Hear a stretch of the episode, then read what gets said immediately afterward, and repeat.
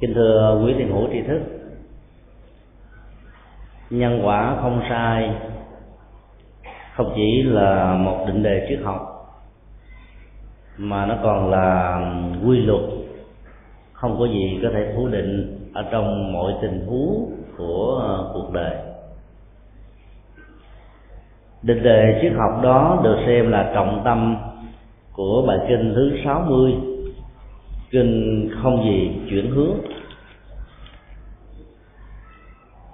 Trong bài kinh này, một số ờ, gia chủ có truyền thống bà la môn giáo đến đức phật, bày tỏ thái độ rằng họ cho đến thời điểm đó vẫn chưa có một niềm tin vào bất kỳ một vị đạo sư nào trong các truyền thống tôn giáo tại đất nước ấn độ.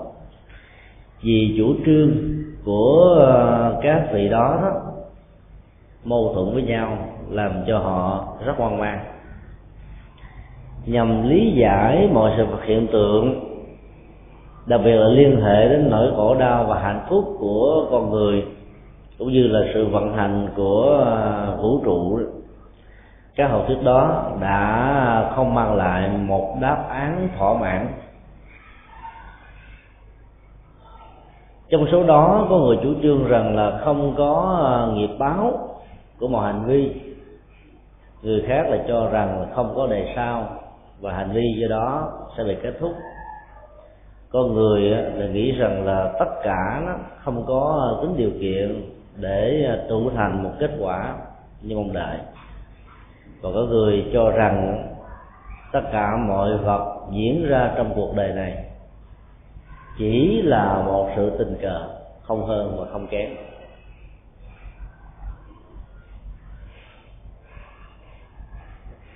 Đức Phật đã phân tích các học thuyết đó một cách rất là khách quan. Chỉ ra được các giới hạn về phương diện nhận thức và ảnh hưởng tiêu cực đối với những người sống theo các quan điểm học thuyết đó sự mô tả và phân tích của đức phật đã tạo ra trọng tâm của bản kinh.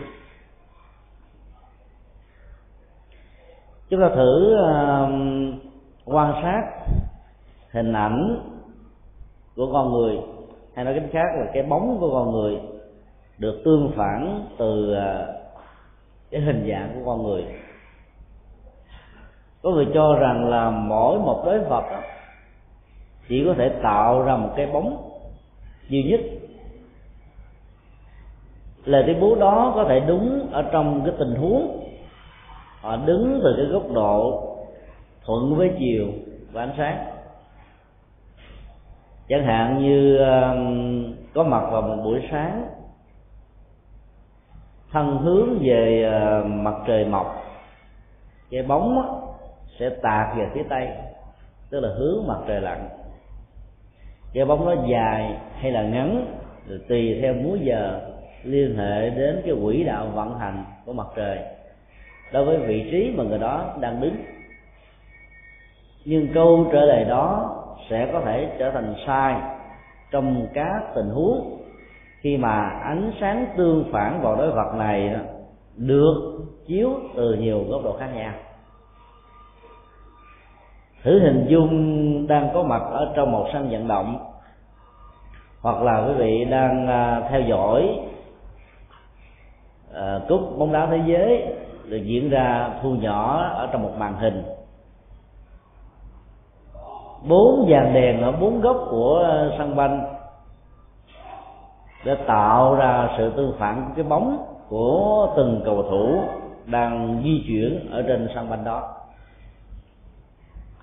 nếu cầu thủ có mặt ở trong những vị trí mà sự tương phản của bốn dàn đèn ở bốn góc độ này nó có thể tạo ra sự rõ rạc nhất, thì chúng ta thấy là người đó đó sẽ có tối thiểu là bốn cái bóng. Nếu cầu thủ đó đang đứng ở góc bên trái hay là góc bên phải hoặc là đầu bên này hoặc là đầu bên kia, thì ba góc độ chiếu của đèn sẽ à, không ảnh hưởng nhiều vì nó bị sự tương tác của ba ngọn đèn này làm cho cái bóng rõ rệt nhất đó, chỉ được ảnh hưởng từ cái góc độ mà mình đang đứng. Còn ba góc độ khác đó, là không nhiều làm cho chúng ta có cảm giác rằng người đó chỉ có một cái bóng. Trong ban ngày đang có mặt ở dưới à, ánh sáng mặt trời ngoài ra không có bất kỳ một ánh sáng chiếu soi nào khác. Phần lớn con người vẫn có cảm tưởng rằng chỉ có một cái bóng duy nhất được tương phản trên mặt đất theo chiều chiếu của ánh sáng. Nhưng trên thực tế đó cái bóng đó rất nhiều. Vì à, cái độ sáng do sự tương phản màu sáng đó, không nhiều cho nên cái bóng đó, nó có nhiều nhưng chúng ta lại không thấy như vậy nếu chúng ta định nghĩa rằng nhân quả giống như là một cái bóng, không rời theo hình thù của nó, chúng ta chỉ mới mô tả được một cái phần rất căn bản giữa hạt giống và kết quả được tạo ra từ hạt giống này. Chúng ta lại quên đi các yếu tố mang tính điều kiện, bao gồm môi trường, hoàn cảnh, sự tương tác với những đối vật xung quanh, có thể gây ảnh hưởng hoặc là hỗ trợ tăng cường cho những hạt giống được gieo, hoặc là có tác dụng phản ngược làm cho hạt giống được gieo đó không mang lại một kết quả như chúng ta mong đợi. Như vậy khi học bản kinh này, chúng ta sẽ có một cái nhìn sâu sắc hơn về bản chất của nhân quả, rất là đa dạng và phong phú. Điểm nổi bật của bản kinh này đó nằm ở chỗ đức phật không trình bày về học thuyết nhân quả mà ngài nói. Ngài chỉ lần lượt phân tích những điểm sai lầm và các ảnh hưởng tiêu cực từ những niềm tin phi nhân quả khác nhau. Loại trừ hết tất cả những sai lầm từ các học thuyết phi nhân quả, chúng ta sẽ còn lại niềm tin rất chân chánh về cái gọi là nhân quả như là một định luật không thể nào phủ định.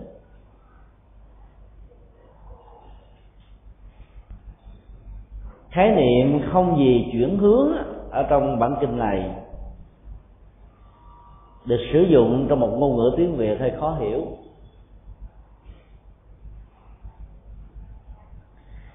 Chúng ta nên hiểu nó như là một cái điều gì đó mà niềm tin của con người được đặt vào một cách không còn hoài nghi không còn lay chuyển nữa. Tức là điều chắc chắn điều không thể phủ định hay chân lý bất diệt bất dịch, hay là nhân quả là một quy luật chân lý của sự công bằng.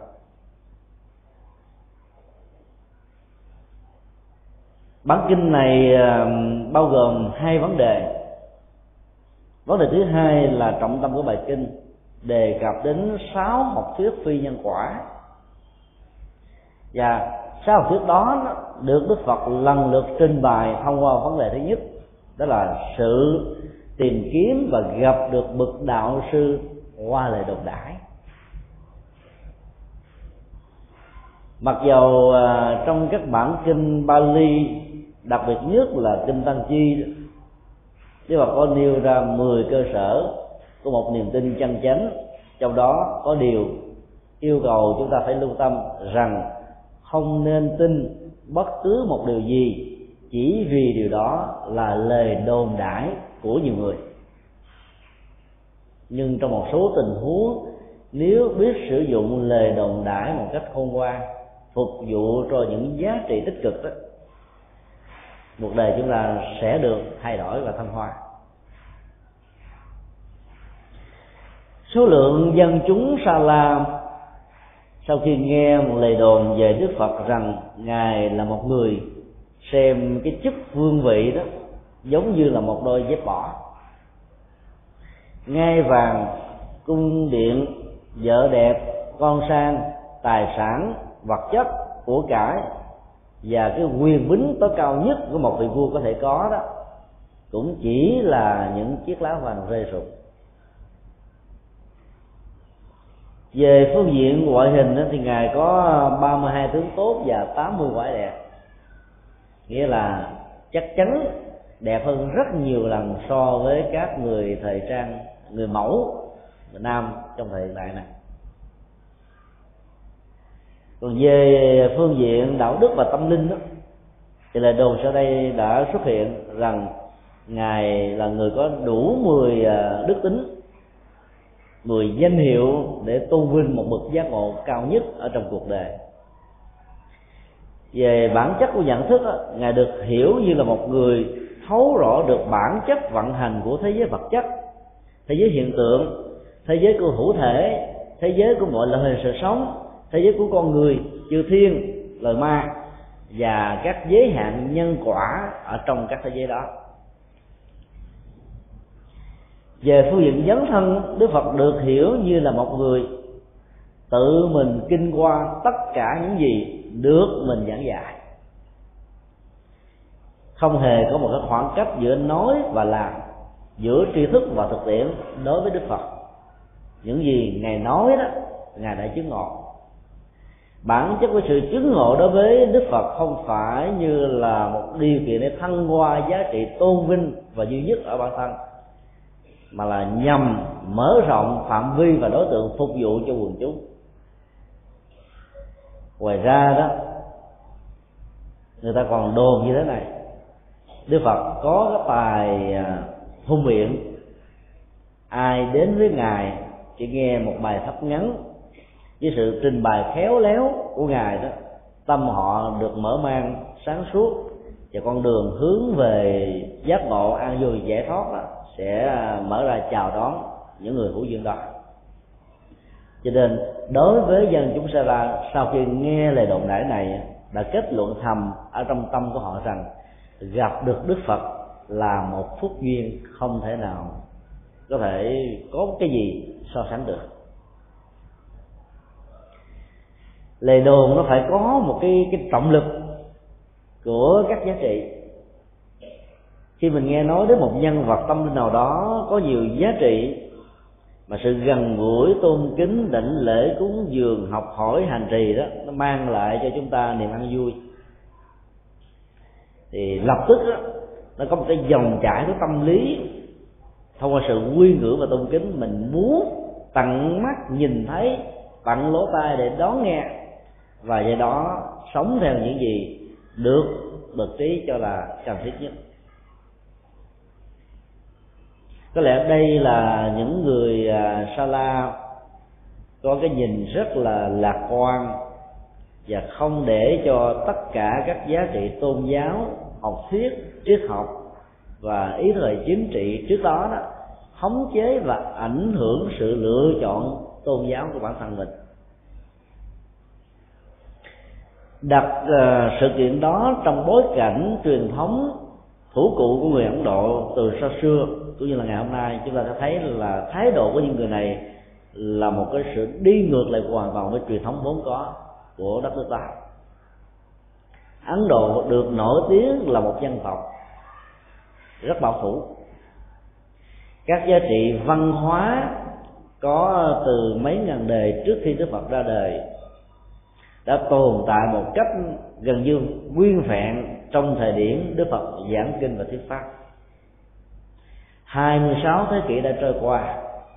Các giá trị văn hóa đó đó, mặc dù bị ảnh hưởng trong sự tiếp biến văn hóa từ nền văn hóa vật dụng của phương tây, vẫn không hề làm lai chuyển và thay đổi cái à, lối sống thông qua phong tục tập quán của xứ sở, tạo ra rất nhiều cửa ngõ và con đường tâm linh ở nước này số lượng người du lịch có mặt tại ấn độ phải nói rất đông, rất lớn. Nhưng phong cách, văn hóa và thể hiện của người dân ấn độ này vẫn giữ được cái nguyên mỹ và tinh chất nhất của nó.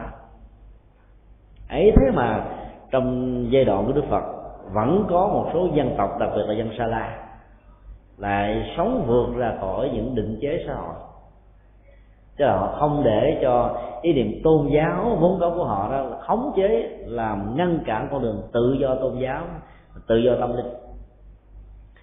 Sau khi nghe lời đồn tốt đẹp về một nhân vật tâm linh, mặc dầu họ chưa từng chứng kiến, họ khởi lên một tâm niệm rằng là tốt nhất anh nên đến gặp. Biết đâu mình có thể tìm được những giá trị đặc biệt nào đó thông qua sự hội kiến này có đường gặp gỡ đạo sư, mặc dù một cách tình cờ như vậy, đã mang lại một kết quả hoàn toàn tốt đẹp. Nó là một bài học cho tất cả các phật tử tại gia. Chúng ta có thể áp dụng ờ, phương thức đó làm công tác quảng cáo. Chỉ nhiên quảng cáo đừng nên quá lố mang giá trị tiếp thị trong nền kinh tế thị trường thì là không hay. Và chúng ta phải nói được cái ờ, yếu tính và đặc điểm của đạo Phật, cũng như là những cái buổi pháp hội do các vị thầy, sư cô giảng dạy ở các trung tâm, ở các khóa tu, để làm cho người thân của chúng ta nghe mà cảm thấy hấp dẫn. Rồi thông qua cái việc chiều, cũng như là đồng hành với bản thân mình đến cái trung tâm đó, tham dự khóa tu đó từ đó bỗng dưng được lệ lạc một cách tương tự như mình có nhiều người phật tử ờ, có cái tính trầm lặng và hướng nội. Các giá trị lệ lạc từ con đường đạo đức và tâm linh thông qua sự hướng dẫn của đức phật để lại trong kinh điển đó. Cảm thấy rằng nó như là lý tưởng. Nếu mình không dấn thân mà đi qua thì mình mất đi cái cơ hội của ăn vui và hạnh phúc. Nhưng người đó lại bị một áp tắc là không thể chia sẻ được những giá trị mà mình đạt được cho người khác. Cho nên ôm giữ một mình mà có nhiều người đi chùa giấu luôn cha, giấu luôn mẹ rồi có vợ thì giấu vợ, có chồng thì giấu chồng. Là như thể mình đi ăn trộm cắp vậy đó. Đi chùa mà sợ như vậy.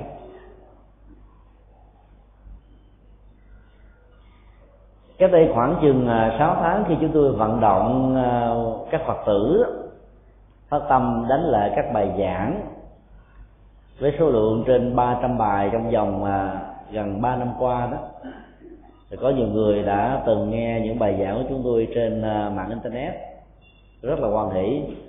Nhưng mà cho chúng tôi biết như thế này, là vì đó đó, chỉ có thể đánh máy ở trong cái giờ nghỉ trưa tại cơ quan.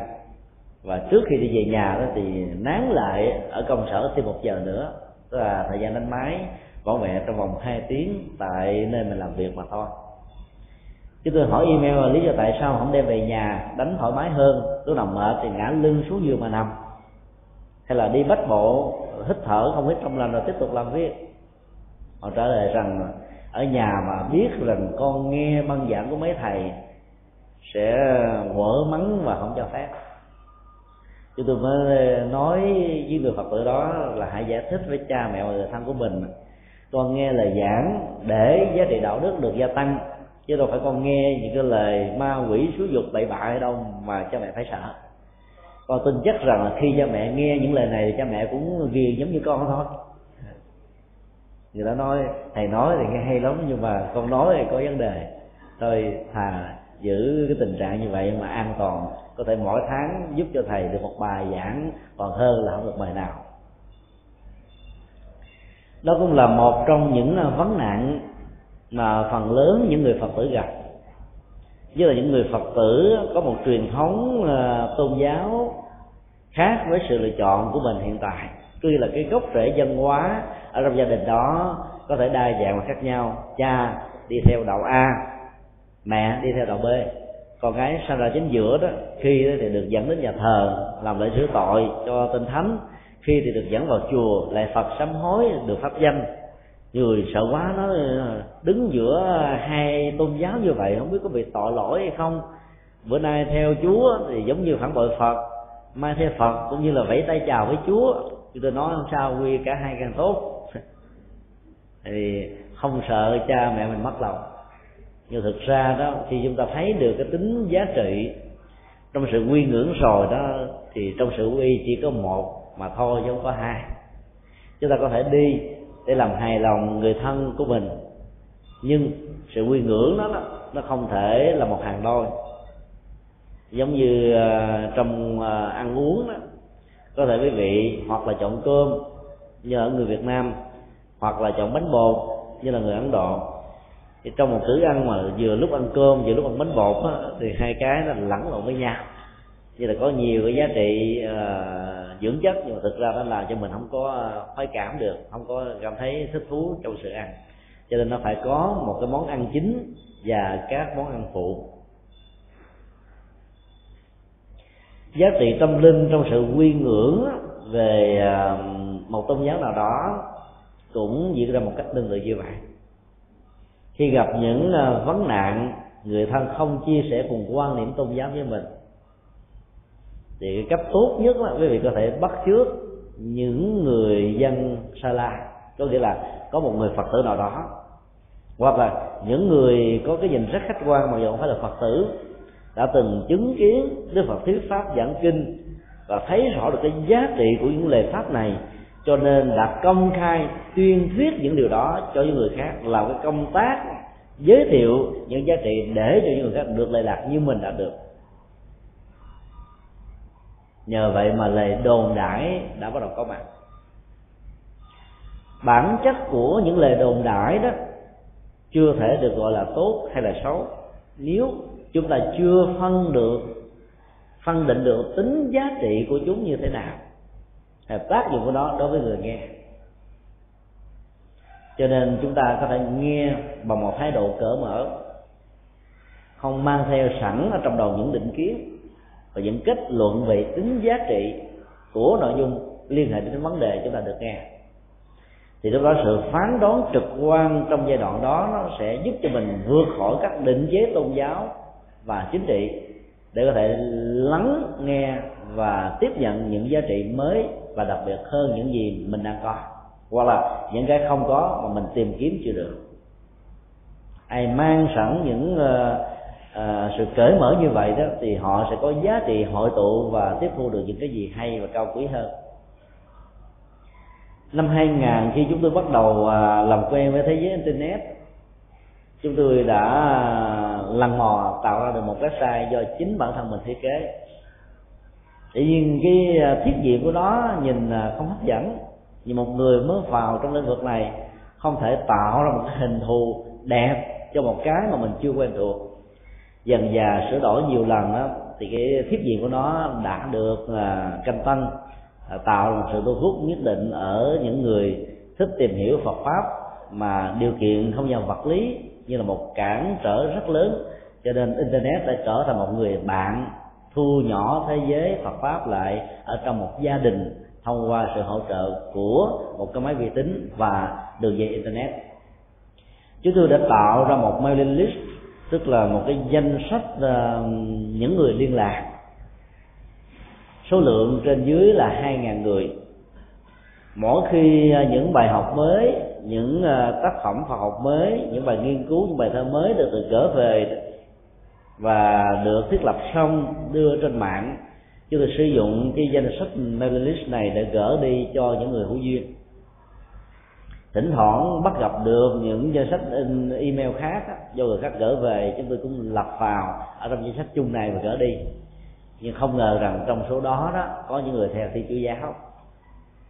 Họ đã phản hồi lại bằng một email rất học hành và thái độ căng thẳng.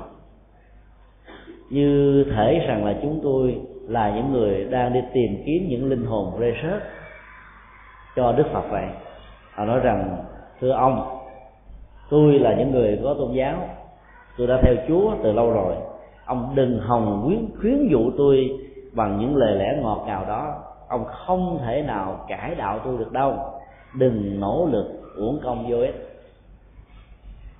Sự phản hồi đó cho thấy rằng là cái tâm niệm của những người viết email này đó rất là trung thành với lý tưởng thiên chúa giáo mà họ đã sống và lớn lên như là một thói quen nhân hóa, thông qua phong tục tập quán. Nhưng họ lại không hiểu rằng là cái mục đích của chúng tôi đâu phải đi tìm kiếm và thay đổi đạo những người không phải đạo phật. Chúng tôi cứ ngỡ rằng là đây là danh sách của những người phật tử và họ à, có cái niềm ao ước muốn tìm kiếm những bài pháp ở trên mạng và do những người thân giới thiệu gỡ về, cho nên chúng tôi nhiệt tình và gửi đi ý chúng tôi muốn nói rằng là khi chúng ta mang một cái định kiến về tính giá trị của một cái gì đó rồi đó, chúng ta sẽ khó có thể sẵn lòng để đón nhận những cái có thể có giá trị hơn. Do nên đức phật dạy là luôn luôn phải có một thái độ cởi mở để những gì hay mà mình chưa có sẵn sàng học và hỏi bổ sung. Còn những gì mà mình đã biết rồi đó, thì sự học lại, đọc lại, xem lại nó nó làm cho các hạt giống này không bị may mòn và quên đi cái năng lực được tái tạo thông qua sự lặp đi lặp lại nhiều lần nó sẽ làm cho tính giá trị nó được tăng cường. Cho nên đọc lại những gì mình đã biết đó, hoàn toàn không hề là một cái gì đó mang lại sự lỗ lã cho bản thân. Do đó khi chúng ta được mời gọi hoặc là những người khác nỗ lực quyến dụ để mình thay đổi đạo đó mình cũng không cần phải nói những cái lời lẽ học hành giống như họ đang có những dụng ý rất xấu vậy đó chúng ta cứ nghĩ rằng vì họ nhiệt tình, cho nên họ đang nỗ lực làm công việc mà họ nghĩ rằng mang lại cho họ hạnh phúc. Như vậy là với một thái độ rất khách quan như vậy, chúng ta sẽ dễ dàng là tiếp cận được cái thế giới chân lý Phật pháp rất là màu nhiệm.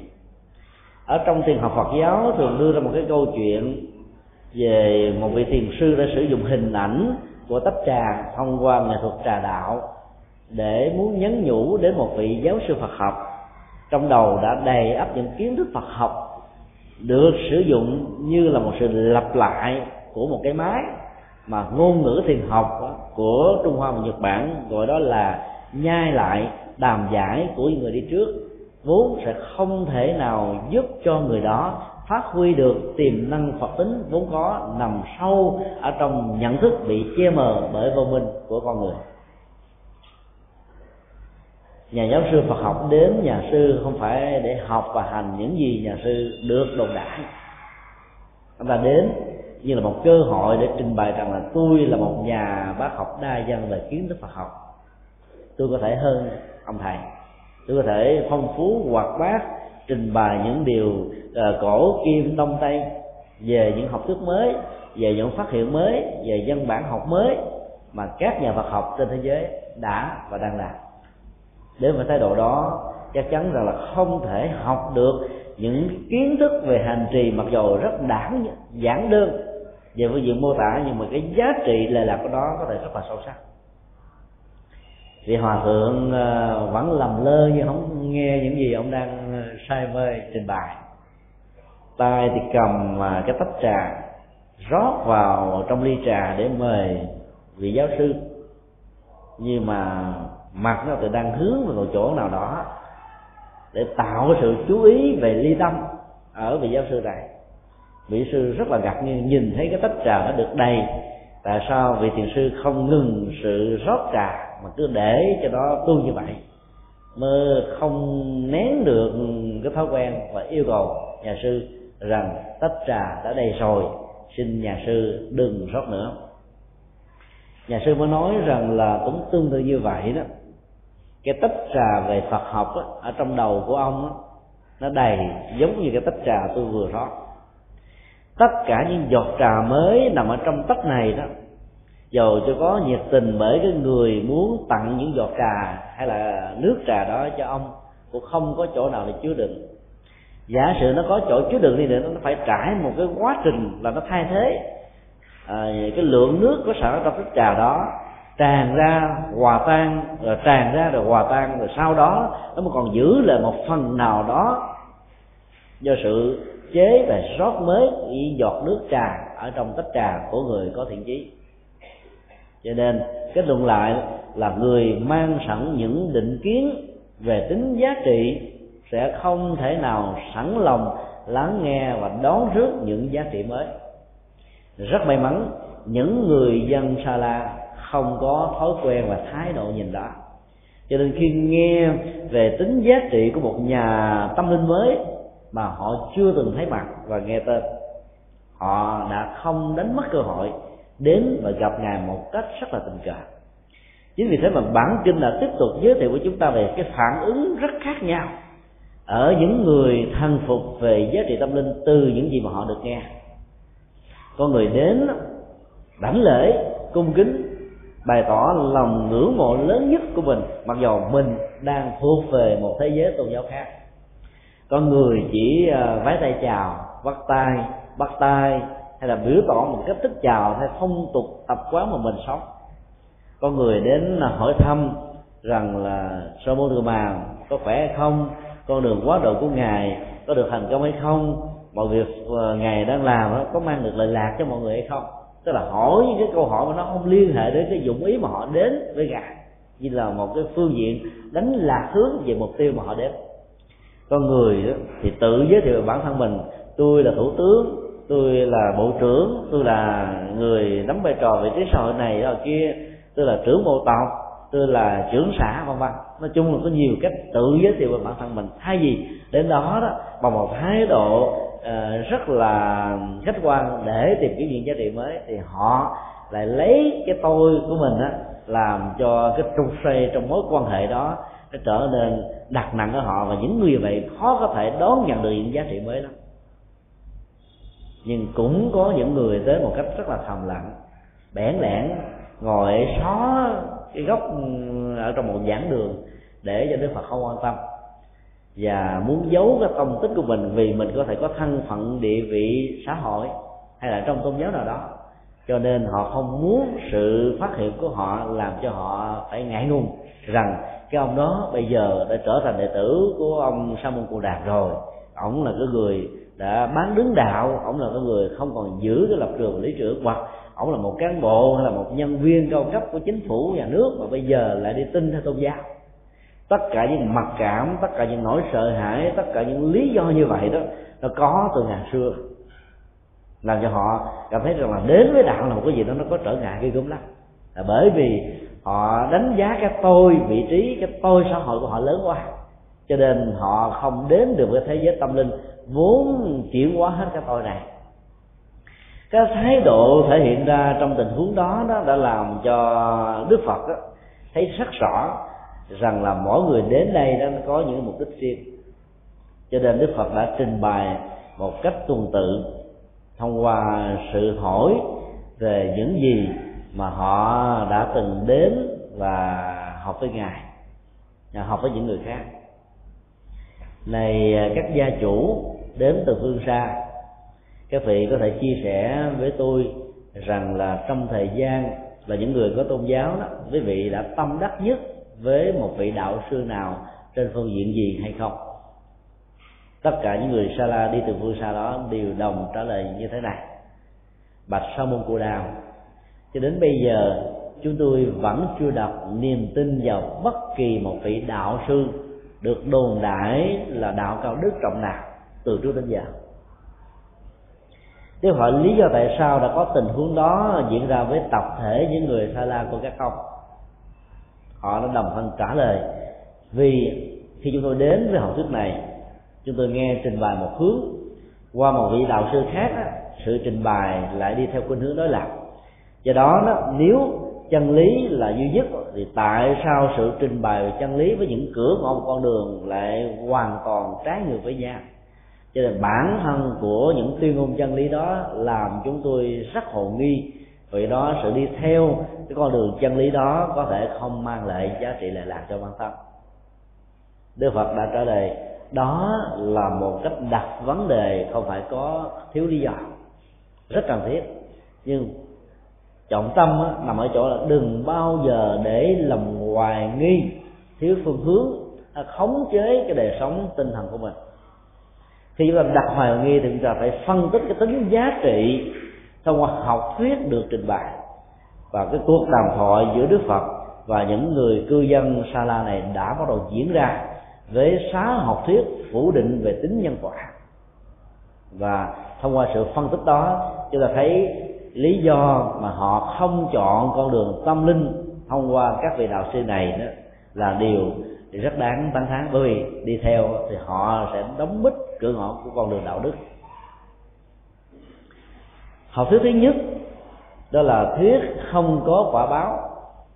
Học thuyết này được mô tả ở trong kinh như sau.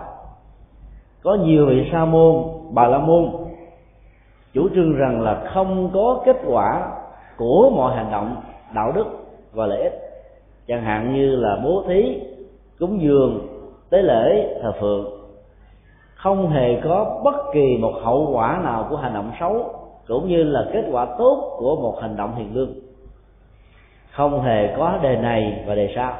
Tất cả chỉ là một sự diễn biến và cho trải.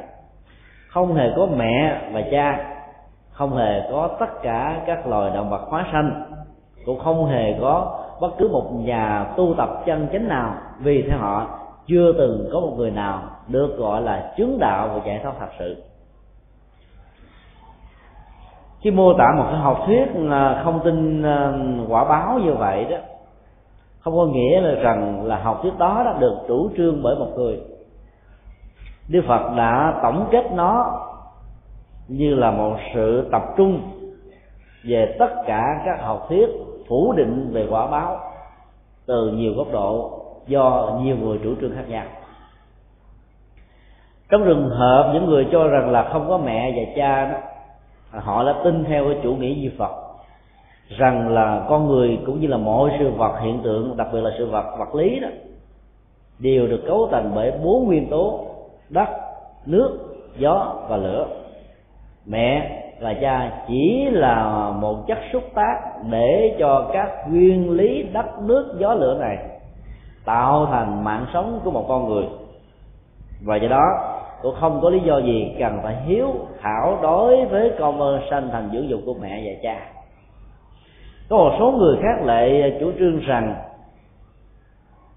là cái tình thương yêu đó của mẹ và cha đối với con cái là không có nhiều.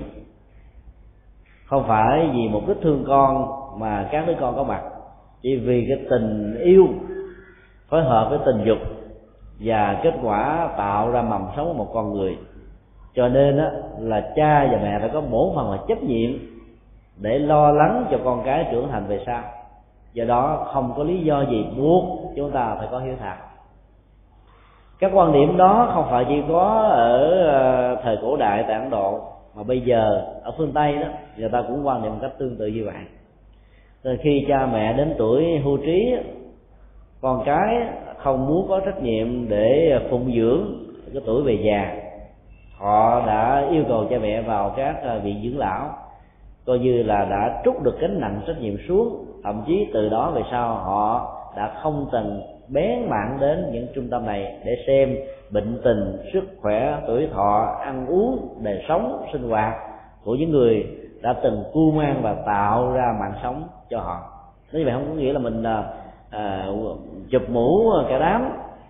Mà nó có những con người sống một cách như vậy do vì cái cái nhìn thiếu nhân quả về tính cách kế thừa giữa cha mẹ và con cái về phương diện nghiệp báo thông qua sự sinh nở như là hoa trái của tình yêu. Trong tình huống những người chủ trương rằng là không có đề này về đề sau đó là vì họ nghĩ rằng đó, nếu nó có đề này thì nó phải có đề sau. Do đó khi phủ định đề sau sau khi chết là kết thúc là một dấu chấm hết á thì sự có mặt trong cuộc đời này đó chỉ là một sự hiển bài của nhiều yếu tố thôi. Do đó cô không nên tin và cô không nên đặt nặng về giá trị đạo đức hay là hành vi đạo đức vì à, mạng sống được kết thúc và phản đạo đức sẽ bị kết thúc theo. Các niềm tin đó nó dĩ nhiên nó không phải là cái con đường đi ngược lại với chủ nghĩa đạo đức được đức phật dạy mà do vì cái cách lý giải nhân quả bị sai lầm cho nên dẫn đến những cái niềm tin mà người thực hành theo có thể gặp rất nhiều sự ờ, không lệ lạc cho bản thân. Còn những người cho rằng là làm tốt á, như là từ thiện xã hội bố thí cúng dường giúp đỡ tha nhân bằng cái tim nhân ái bằng tấm lòng từ bi bằng nhận thức sáng suốt đó, không hề có kết quả. Là bởi vì đề sau không có do đó, chủ nghĩa về không có kết quả của hành vi, nó chỉ là một sự kéo theo như là một cái hệ quả tất yếu từ học thuyết không có đề thao mà ra. Sau khi mô tả về bản chất học thuyết này rồi đó, đức phật bắt đầu phân tích cho chúng ta thấy về tính tác hại của nó nếu cái học thuyết đó được ứng dụng ở đời này hay là những đời kế tiếp. Đức phật nói như thế này là sẽ có khuynh hướng đối với những người chủ trương như vậy về sự từ bỏ các việc làm lành bằng thân, làm lành bằng miệng, làm lành bằng tâm. Tại vì nếu nó không có à, sự kết nối về hành động ở đời sau thì kết quả của người tốt và kẻ xấu giống như nhau, thì sự nỗ lực làm tốt, lắm dữ không có giá trị gì. Rất nhiều người đã từng nghĩ như vậy sau khi chết á, thì ai cũng được chôn ở trong à, một cái à, mộ huyệt.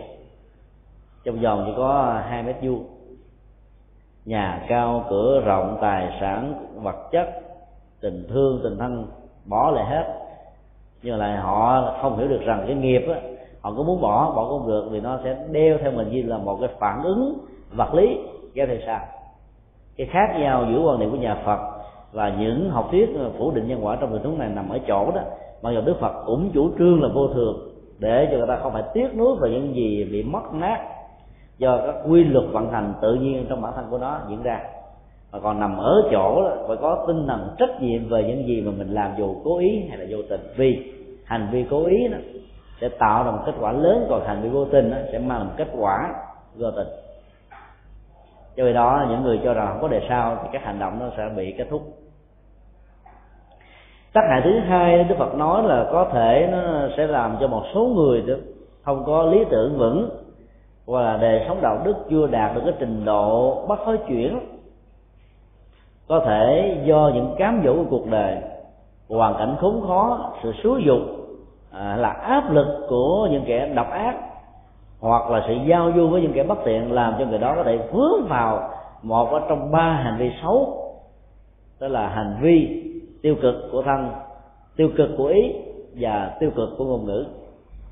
Bởi vì không tin có nhân quả thì chúng ta có thể thể hiện những điều này mà không sợ đến tính cách trách nhiệm của nó có thể đổ dồn lên chúng ta ở đời này hay là đời sau. Điều thứ ba đó cũng là cái mấu chốt và là bản chất trọng tâm học thuyết không tin nhân quả là bởi vì họ không nhìn thấy được sự nguy hiểm và bất lợi cũng như là dơ uế đó của những điều bất thiện có thể xảy ra đến bản thân họ, gia đình họ, cộng đồng, xã hội và mọi loài. Và bên cạnh đó, dĩ nhiên, họ cũng không nhìn thấy được tính cách giá trị của các hành động thiện ích và từ thiện xã hội. Ở đây đức phật nói là giàu cho đề sao không có đi nữa, kết quả hành động không có đi nữa thì các giá trị của việc làm lành đó, về phương diện tương thân và tương ái đó vẫn thiết lập được cái bầu trời của ờ, tình huynh đệ. Vì vậy đó giá trị của đó vẫn diễn ra đối với sinh hoạt và con người chúng ta. Nó sẽ giảm bớt hận thù giảm bớt đau thương giảm bớt ganh tị giảm bớt loại trừ giảm bớt đến tình trạng gây khủng bố là giết chóc lẫn nhau. Cho nên niềm tin về có quả báo đó sẽ giúp chúng ta thiết lập được những tính giá trị thông qua hành động sáng suốt của bản thân mình. Học thuyết thứ hai là một học thuyết nhấn mạnh về chủ nghĩa hư vô không có đề sao sau khi đức phật trình bày một cách bao quát à, các học thuyết vừa nêu. Trong học thuyết không có đề sao chúng ta thấy một cái chuỗi mất xích sai lầm sẽ kéo theo giống như sống sau để sống trước. Tiếp nối bước chân sau nối tiếp bước chân trước thế hệ sau tiếp nối thế hệ đi trước vậy người phủ định đề sau là một nhận thức sai lầm, được nói trong thuật ngữ Phật là một tà kiến. Bản chất của tà kiến hay là cái nhìn sai này nó không chỉ dừng lại ở chỗ là nó ờ, cắt đứt cái tính giá trị trách nhiệm đạo đức, kế thừa trong mọi hành vi, mà nó còn kéo theo một cái chuỗi dài. Thứ nhất là tư duy sai lầm. Thì nhận thức là định hướng. Tư duy đó có thể liên hệ đến các quy luật, quy nạp, tổng hợp, loại si, hoặc là bao gồm cả ba. Ở trong những à, tình huống này có thể sử dụng cái quy luật tư duy này thì thích hợp. Trong tình huống khác có thể sử dụng sử dụng các à, quy luật tư duy còn lại. Nhưng người phủ định không có đề sao đó sẽ có thể dẫn đến một hệ quả tư duy tương tác sai lầm, ảnh hưởng đến đời sống và sinh hoạt hàng ngày nếu không cải thiện được ờ, nhận thức sai và tư duy sai thì người đó sẽ bắt đầu có những ngôn ngữ không thích hợp. Ví dụ cho rằng á thôi làm tốt làm gì? Suốt một cuộc đời uh, khổ cực biết bao nhiêu là đóng góp cho xã rồi bây giờ đến tuổi già đó cần phải hưởng thụ. Cho nên họ chỉ còn nghĩ đến làm thế nào đó ăn ngon mặc đẹp sung sướng để à, thỏa mãn những năm cuối của cuộc đời, thậm chí bất chấp luôn cái tính cách đạo đức và trách nhiệm trước sự trừng phạt của luật pháp đối với các hành vi hưởng thụ sai. Cho nên họ đã có những ngôn ngữ, chủ trương trên sách vở, ở trên internet, ở trên các phương tiện phát ngôn hay là truyền thanh, vân vân. Ngoài ra đó, những gì họ nói, họ làm, họ truyền bá đi ngược hoàn toàn và mâu thuẫn với những bậc thánh, tức là những bậc giác ngộ. Họ có thể xúi dục người chống lại chánh pháp của đức phật vì đạo phật nổi tiếng về học thuyết nhân quả. Do vì cái nhiệt quyết sai lầm của họ họ nghĩ rằng truyền bá học thuyết nhân quả này sẽ mang lại cái nỗi khổ niềm đau cho cuộc đời. Có nhiều người nói là tin vào nhân quả là tin yếm thế, tin vào định mệnh là bởi vì họ không hiểu được bản chất nhân quả của nhà phật sáng hôm nay, chúng tôi à, tham dự một buổi họp khá quan trọng tại ban sự tỉnh hội bà rịa vũng tàu đại tuần lâm, thành lập hội đồng quản trị bệnh viện lớn nhất và đầu tiên của phật giáo việt nam. Thì à, đại diện của chính quyền là bà phó chủ tịch, cũng là đại biểu quốc hội. Mình nói với à, chúng tôi như thế này là phật giáo chủ trương yếm thế không có năng động. Khi nghe à, vị hòa thượng à, trưởng ban và phó ban thường trực tại đây yêu cầu bà hãy cải cách hành chánh của nhà nước đối với tôn giáo và đặc biệt đối với đạo phật. Vì cái hành lang pháp lý hành chánh á, dành cho Phật giáo trong nhiều năm qua quá nặng nề và nó bất bình đẳng so với những người cư dân bình thường. Mặc dù luật pháp chủ trương là bình đẳng chứ pháp luật. Tất cả các cái à, hành lang pháp lý đó đã làm cho Ờ, sự quan liêu đã diễn ra. Và để tháo gỡ sự quan liêu đó đó, nhiều nơi đã phát sinh cái tệ nạn xã hội, đó là hối lộ và tham nhũng. Cho nên tháo bớt các hành lang pháp lý này ra thì chính sách tự do tôn giáo của nhà nước đó được người ta đánh giá một cách đúng đắn.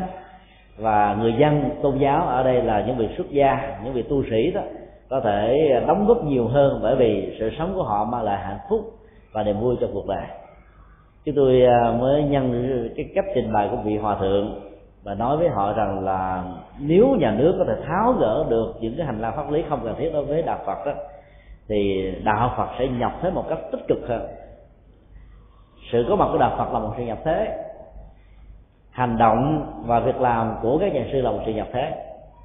Đừng hiểu rằng là khi ở ở trong rừng hay là ở những nơi hẻo lánh là trốn tránh cuộc đời thì cái môi trường hoàn cảnh vắng và lặng đó nó sẽ giúp cho người tu phát huy được cái tiềm năng tâm linh và đạo đức tốt hơn và lấy cái giá trị tâm linh đó để phục vụ cho xã hội một cách có kết quả. Và luôn tiện đó thì vị đại diện của làng mai mới chia sẻ thêm rằng là trong Phật giáo đó thường dạy chúng tôi đặc biệt là Đức Phật là mỗi một năm có ba tháng an cư như là một cái cơ hội để nạp vào cái bình năng lượng tâm linh. Khi mà làm việc nhiều quá đó cái, cái chất lượng tâm linh nó bị giảm đi do đó phải có thời gian để hàm xúc nó. Cũng vậy à, cái cái việc mà nhà sư cái chùa chiền được cất ở những nơi xa vắng với thành thị không phải là một sự yếm thế mà là một sự nhập thế vô nhiễm. Chúng tôi đã xác quý bà điều đó. Và chúng tôi tin chắc rằng là nếu cái cơ chế của nhà nước được tháo mở một cách đúng hoặc là những người đại diện cho chính quyền nhà nước không áp dụng sai chính sách đối với đạo phật trong phương diện hành trì đó, thì chắc chắn rằng là cái con đường nhập thế sẽ đưa quý vị nhìn thấy một cách rất rõ ràng. Do đó nó có nhiều người đã nghĩ rằng là phật giáo là yếm thế và bi quan. Cho nên sự truyền bá của phật giáo đã trở thành một nỗi lo sợ của họ về phương diện chính sách. Để giải quyết nỗi lo sợ đó, nó có nhiều người đã chủ trương đi ngược lại với những gì mà được đức phật đã dẫn dạy hoặc là họ xúi dục người khác khuyến người khác bằng dân bản pháp quy hay là bằng bằng à, pháp luật gọi là mặc định à, chưa miệng chứ không phải là bằng chữ đen và nghĩa trắng. Nói chung là những người mà không tin nhân quả không tin đề sau sẽ có thể có những khuynh hướng nó diễn ra một cách tình cờ hay là cố ý mà mình đôi lúc không hay.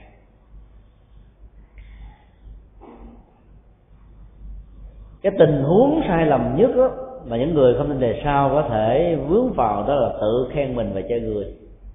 Họ nói rằng mặc dù tôi không tin đề sau nhưng mà tôi vẫn là người có đạo đức.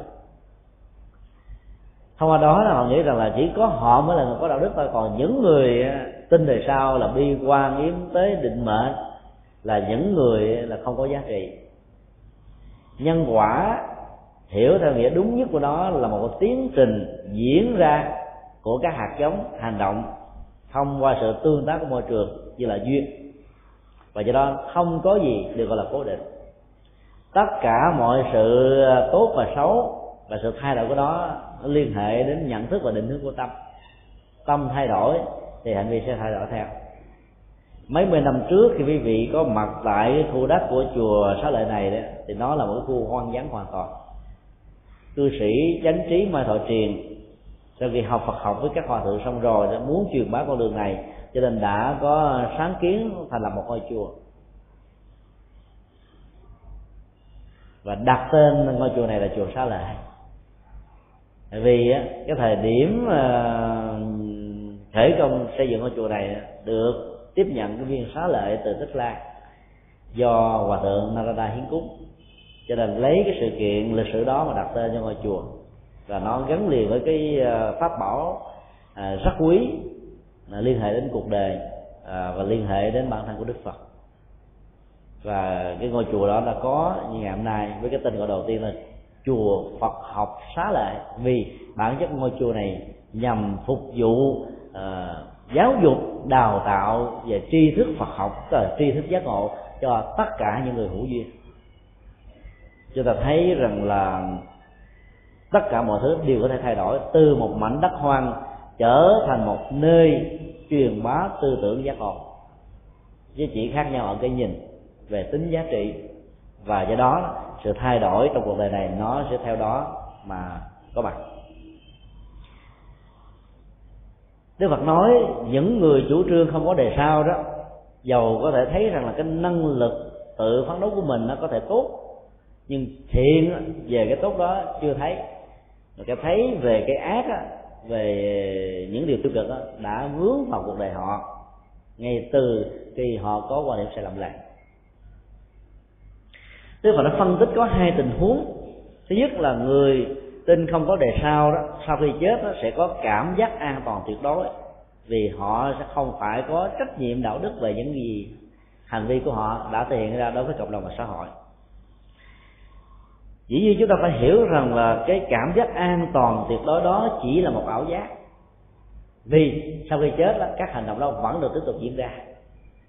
Giống như một người uh, sợ ma đóng kích cái cửa phòng của mình lại mở toan đèn lên dùng một cái mình chùm thân thể mình nhắm mắt lại để mình không còn thấy cái sự vật đang diễn ra trước mặt mình là cái gì và hy vọng rằng à, với những sự hỗ trợ và động tác đó, đó ma sẽ không xuất hiện.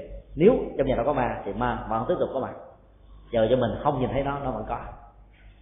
Cho nên cái cảm giác an toàn cho rằng là không có đề sao, sau khi chết thì họ cảm thấy thoải mái vì họ nghĩ rằng là cái tính cách trách nhiệm và những điều làm xấu của họ nó không có theo đuổi họ. Trong trường hợp thứ hai đó nếu đề sao thật sự có thì khi chết đó, dầu cho họ muốn rằng là họ không phải đối đầu với những điều mà họ sợ và cái cảm giác ảo giác an toàn đó có mặt với họ đi nữa thì họ phải gặp hai bất hạnh rất lớn. Thứ nhất là bị quở trách bởi những người có tri thức và thứ hai đó là con đường tái sanh đó như là một quy luật tất yếu theo hệ quả của hành vi đã làm. Cho nên đó, kết quả họ sẽ sanh vào cõi dữ. Thế và kết luận rằng tất cả mọi nhận định phiến diện về sự kết thúc, cái tiến trình à, tái sanh của con người sẽ làm cho con người nhận cái xấu mà bỏ đi các yếu tố tích cực do niềm tin không có đề sao mà gây ra. Tại vì khi nghĩ rằng có đề sao nên phần lớn người ta không phải làm tốt làm gì. Họ nói, thật tốt cho bản thân mình, lấy bản thân mình làm chuẩn, còn những gì liên hệ đến người khác không quan tâm nữa. Học thuyết thứ ba là thuyết không có nghiệp báo. Đây là một phần mở rộng từ học thuyết đầu. Đức phật đã tóm tắt học thuyết này như thế này. Có những người chủ trương là không có tội trong các hành vi xấu. Dù là tự mình làm hay là ra lệnh người khác làm xúi dục người làm tán đồng người làm hay là ra hiệu lệnh hoặc là ném đá dấu tay à, giết người máu thành dũng xương thành đống nung đốt đập phá, tàn sát, gây rối, tạo khủng bố, trộm cắp, hay là thối tranh qua quyệt, hoặc là nói dối, lừa đảo, vân vân. Nói chung là những hành vi bị luật pháp nghiêm trị cho rằng là không hề có bất kỳ một kết quả tiêu cực nào từ những hành động đó. Và những người quan niệm như vậy thì bỗng dưng đó lại tạo tạo theo một cái hệ quả thứ hai, đó là không bao giờ tin rằng có phước trong các hành động làm tốt chẳng hạn như là những người ở ấn độ có thói quen là cứ đến những ngày lễ lớn đó, họ tập trung ở sông hằng và giúp đỡ những người nghèo khó như một cơ hội làm phúc và tạo ra tình thương cho cuộc đời. Cũng như là tất cả những người khuyên người làm lần lánh dữ cũng không hề có một công đức phước báo gì cả vì bản chất của sự làm là không có thì mọi sự khuyến tấn của sự làm lành cũng theo đó mà kết thúc. Tác hại lớn nhất của học thuyết này theo đức phật đó, là họ sẽ không nhìn thấy được cái ảnh hưởng đa chiều phức tạp của nghiệp đối với cuộc sống. Cho nên, họ sẽ bị quay cuồng ở trong một cái thác lũ của niềm tin tà kiến. Thế thì đức phật nó dùng ảnh hưởng và tác dụng rất hay và rất chính xác mỗi một hành động không chỉ kết thúc ở cái động tác được thể hiện đó. Ở trong kinh đức phật đã thường dùng cái ví dụ, ngài à, yêu cầu a nan nhiễu những cái giọt dầu ở trên lòng, ở trên mặt nước sông hằng và yêu cầu những người có mặt đó là dùng những phương pháp cầu nguyện trì chú nhân dân để làm cho những giọt dầu đó bị chìm xuống cái lòng nước tất cả mọi người đã làm và kết quả là không. Ngài kêu a nan dùng các viên sỏi thả xuống ờ, mặt nước sông hằng và yêu cầu cũng cùng một phương pháp tương tự làm thế nào cho các viên đá và sỏi đó được nổi lên mặt nước. Tất cả cùng nỗ lực và kết quả là phủ định. Đức phật mới đi đến kết luận như thế này. Mọi ước nguyện và mong đợi của con người nếu sai quy luật của nhân quả sẽ không bao giờ có sau đó ngài còn nói cái ảnh hưởng của những giọt dầu và cái viên đá bỏ xuống ở dưới dòng sông này. Cho đó nếu cái lọt dầu này nó nhiều, là độc tố trên nó quá nặng đó, thì những cái vết lon của dầu ở trên mặt nước sông hằng đó có thể làm cho những con cá đang sống dưới cái vùng nước này bị ảnh hưởng lừ đừ, có thể nặng nhất dẫn đến cái chết. Còn nếu những viên đá sỏi gặp cát đất mà được bỏ xuống đó, nó có nhiều độc tố, thì có thể ảnh hưởng đến nguồn nước và ai sử dụng nguồn nước này cho việc ăn và uống nó có thể bị ảnh hưởng đến sức khỏe và tuổi thọ. Cho nên hành động của việc chế những giọt dầu hay là bỏ những đá dơ có độc tố đã được kết thúc sau khi cái động tác đó đã được dừng. Nhưng mà cái ảnh hưởng và tác dụng đó đến cái dòng sông hằng này đó vẫn đang còn được diễn ra nếu như người nào đó ăn con cá bị ảnh hưởng bởi vết dầu lon có độc tố này thì sự chết của đó được diễn ra không phải là kết thúc. Người ăn vào sẽ bị ảnh hưởng tiêu cực có thể bị trúng thực có thể bị những uh, sự trở ngại về gan hay là bao tử chẳng hạn. Và do đó dẫn đến bệnh tật liên miên ở trong một bệnh viện. Dĩ nhiên là cái cái ảnh hưởng đó vẫn chưa kết thúc tại đây nếu người này là chủ còn chính về nền kinh tế của gia đình thì sự bệnh tật nằm viện của họ đó sẽ kéo theo nỗi khổ niềm đau của gia đình. Vì vợ và con ở tại đất nước ấn độ trong thời điểm đó là hoàn toàn không làm một việc gì chỉ nhận cái sự uh, đầu tư kinh tế và tạo ra đồng tiền của người chồng và người cha. Do đó gia đình đó sẽ gặp việc không khó. Nếu gia đình đó là một gia đình bảo trợ cho những gia đình nghèo khổ hơn thì sự ảnh hưởng này có thể lây lan cái sự tiêu cực cho những gia đình đó nữa. Và như vậy chúng ta có thể thấy cái tác dụng và ảnh hưởng lây lan lây lan mở rộng đến lúc mà nó cái tác dụng của nó giảm dần mà không còn ảnh hưởng đến nữa. Cho nên mỗi một hành động đó, được thể hiện ra nó không bị kết thúc ở ngay cái hành động hay là động tác đó được dừng mà nó vẫn tiếp tục diễn ra với chúng ta. Cho nên những người không tin về nghiệp báo tốt và xấu và ảnh hưởng của nó thì họ sẽ không thấy được cái tính ảnh hưởng của hành động. Do đó họ đánh giá rất thấp về những việc làm lành, về ý nghĩa xã hội, ý nghĩa đạo đức, ý nghĩa nhân văn, ý nghĩa tâm linh và ý nghĩa nhịp cầu tình thương giữa con người với con người. Là hệ quả xấu mà họ phải gánh chịu là điều không thể nào phủ định. Học thuyết thứ năm là thuyết không nhân duyên. Đây là một học thuyết mang tính cách siêu hình học và phức tạp hơn có một số sa môn và bà la môn cho rằng không hề có những hạt giống và tính cách hỗ trợ duyên để cho hạt giống này tạo ra một tiến trình trổ quả. Sự thanh tịnh hay là nhiễm ô của con người trong cuộc đời này đó chỉ là một sự tình cờ diễn ra theo tính cách ngẫu duyên hoặc là diễn ra theo tính cách chu kỳ. Các chủng loại chúng sanh à, theo cảm giác sống của con người và của bản thân chúng mà có sự khổ và sự vui. Do đó không hề có sự thay đổi. Thì đó ờ, các cái ngành bói toán của ấn độ đã ảnh hưởng một cách trực tiếp hoặc gián tiếp từ học thuyết này. Nó cho rằng là mỗi một con người trong một ngày đó nó có những cái giờ mà làm cho người đó vui. Cho nên đến giao tế buôn bán ký hợp đồng đối tác hay là làm hòa à, sinh tình thương và thiết lập mối quan hệ đó phải đúng cái giờ giấc để cái niềm vui đó được xuất hiện. Cái môn à, bắt môn thần khóa của trung hoa cũng dựa theo yếu tố đó. Còn có những giờ trong ngày làm cho người đó cảm thấy không vui. Tức là nó mang tính chu kỳ nó mang tính thời điểm nó mang tính địa điểm khác nhau. Như vậy là bản chất của khổ vui đó nó diễn ra theo tính chu kỳ. Và học thuyết này đã, đã được kỳ đại giáo phát huy một cách triệt để cho rằng là trải qua một cái tiến trình thời gian năm ánh sáng mà một loài động vật bò sát nó sẽ trở thành một động vật ở trên à, bốn chân. Rồi sau đó trở thành khỉ vượng, rồi từ từ mới trở thành con người. Rồi cái niềm vui, nỗi khổ ở trong cuộc đời, có những cái năm, có những cái tháng, có những cái giờ nó làm cho mình thấp điên bắt đảo. Rồi sau đó có những cái tháng không làm gì cũng sướng, cũng cũng vui, cũng sung túc, cũng đầy đủ tất cả à, phần lớn các hệ thống bói toán đều dựa theo tính chu kỳ vì họ nghĩ rằng là nó diễn ra một cách rất là tự nhiên. Cho nên học thuyết chu kỳ là học thuyết là ngẫu nhiên luận là học thuyết tự nhiên luận. Và do đó nó sẽ mất đi cái tính cách là ảnh hưởng duyên à, tạo ra sự thay đổi tính chất của nhân. Và do đó nó có thể thay đổi toàn bộ cấu trúc của nhân quả. Đức Phật đã phân định rằng là cái tác hại căn bản của lời học thuyết này đó chứ nhất sẽ làm cho cái người có niềm tin đó không có năng lực của hành động. Họ bún rủng rủ rệ tay chân nghĩ rằng mình sanh vào cái tuổi à, con trâu, họ cho rằng là suốt cuộc đời của họ là cày bừa mà không có dư giả gì cả.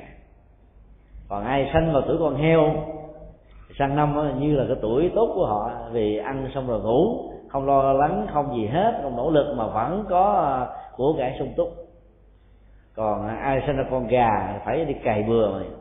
Mà nhất là à, con gà mà sinh thì ban đêm thì cày bừa không có ăn, vì đâu còn thấy ánh sáng đâu mà phát hiện. Nói chung là hầu như là 12 con giáp và 12 địa chi đó ở trong các nền à, phong thủy của thế giới này đó đã làm cho người ta có một niềm tin mê tín liên hệ đến tính cách của bản thân mình và gắn cái vận mệnh mình với những cái tính cách của các con vật đó cho nên đó thế giới của các loài động vật đó, bây giờ nhờ các nhà dạng vật học cho chúng ta biết vô số chứ đâu phải có 12 con. Do đó sự quy kết cả một thế giới này với 6 tỷ người hơn vào 12 cái tình huống là một điều sai lầm không thể nào tưởng tượng. Theo quan niệm đó, những người à, tin theo à, phong thủy trung hoa, việt nam, nhật bản, triều tiên, tây tạng ai sanh vào năm con cọp mà nếu là người nữ à, bị ế chồng vì người ta gắn vào hai cái đặc tính xấu ở người nữ sanh vào tuổi này là chồng sẽ bị chết sốt hay là gia tài sự nghiệp của người chồng sau khi lập gia đình với người vợ, tuổi dần sẽ trở nên tán gia bại sản. Từ quan điểm đó mà người tuổi này đó, thường sống độc thân. Do đó tính chu kỳ liên hệ đến các con giáp là một quan niệm ngẫu nhiên thiếu ờ, sự chuẩn mực về nhân quả. Cái năng lực để thay đổi những gì được diễn ra với họ như là một định mệnh sẽ không có hậu quả thứ hai đó, do vì họ thiếu năng lực cho nên cái sự tinh tấn là một cái ờ, thái độ và diễn tiến bền bỉ ở trên cái năng lực mà họ đã được đầu tư. Tinh trắng liên hệ đến lập trường tốt, tức là học mãi, học hoài, học không nghỉ, làm mãi, làm hoài, làm không ngưng. Nỗ lực không thay đổi quan điểm, không thay đổi tính chất, không thay đổi lập trường, nếu cái đó là tốt và có giá trị phục vụ. Dầu cho ai nói ngã, nói nghiêng dầu cho những tác động tiêu cực, dầu cho những nghịch cảnh ngang trái, dầu cho tất cả những người không đồng tình, cho người có tinh tấn vẫn thản nhiên tiến tới phía trước với cái chủ nghĩa lập trường và hành động tốt của mình. Người tin theo ngẫu nhiên sẽ mất đi cái tính cách tình cảnh này. Cái thứ ba đó, nhân lực. Tức là cái nguồn à, tài nguyên con người đó, nó sẽ bị giảm thiểu. Là bởi vì những người có niềm tin đó, nếu được truyền thừa, phát huy rộng học thuyết đó đó thì ai cũng có ờ, những cái nhìn rất là thờ ơ cực đoan yếm thế bi quan. Vì đó sự tập hợp của những người đó sẽ không mang lại một kết quả nào. Thì cái số lượng nhân lực đó, nó sẽ tỷ lệ thuận với cái người có niềm tin à, tiêu cực quá nhiều. Có nghĩa là năng lực đó sẽ giảm đi cái nguồn nhân lực đó sẽ bị mất mát theo cái số lượng tỷ lệ thuận với những người có niềm tin sai lầm này kết quả tai hại nhất theo đức phật đó là những người có chủ trương về ngẫu nhiên và tự nhiên luận sẽ không hề có tự do vì họ bị định mệnh dắt dẫn một cách khắc nghiệt do cái ảo giác và niềm tin sai lầm. Bản chất mọi người đều muốn có tự do, đều muốn có hạnh phúc. Nhưng niềm tin và định mệnh và ngẫu nhiên đó làm cho họ nghĩ rằng là cái năng lực nỗ lực, sự tinh tấn nỗ lực và cái nguồn nhân lực nỗ lực để cải thiện nó không đáng kể và không thay thế được cái tình huống. Cho nên đó, làm cho họ chấp nhận định mệnh và cái nỗi khổ niềm đau sẽ đè nén lên họ một cách rất là khắc nghiệt mà họ không dùng dễ nổi. Có những người mặc dầu không ờ, tin vào ngẫu nhiên hay là tình cờ nhưng là họ là tin rằng là mỗi người sinh ra có một bản tánh. Và đức phật nói học thuyết về bản tánh cũng là một học thuyết ngẫu nhiên luận vì nó gắn liền với sự có mặt của con người trên cuộc đời. Gọi là bản tánh có nghĩa là nó là cái gốc bản là gốc. Cái gì được gọi là gốc nó liên hệ đến cố định và không thay đổi. Cho nên khi sanh ra mà có những thói quen xấu rồi trong môi trường xấu rồi đó thì họ bám víu vào cái thói quen này và không hề muốn làm mới nó. Đây, niềm tin đó cũng là một niềm tin bất hạnh. Học thuyết thứ năm là thuyết vô sắc toàn diện có một số sa môn và bà la môn cho rằng không có tình trạng vô sắc toàn diện. Nếu là người trí sẽ không bao giờ có cái nhìn tương tự với những người phủ định tình trạng vô sắc toàn diện, nhưng cũng không hề có cái thấy biết tương tự với những người khẳng định đó. Nhờ tránh được cái tình trạng phủ định hay là khẳng định, người đó sẽ tránh được cái tình trạng, gọi là bám víu vào một bên và phủ định các giá trị còn lại cái học thuyết đó là một cái học thuyết gần như là là là cái học thuyết trường uống như con lương tức là họ không xác quyết được quan điểm lập trường của mình.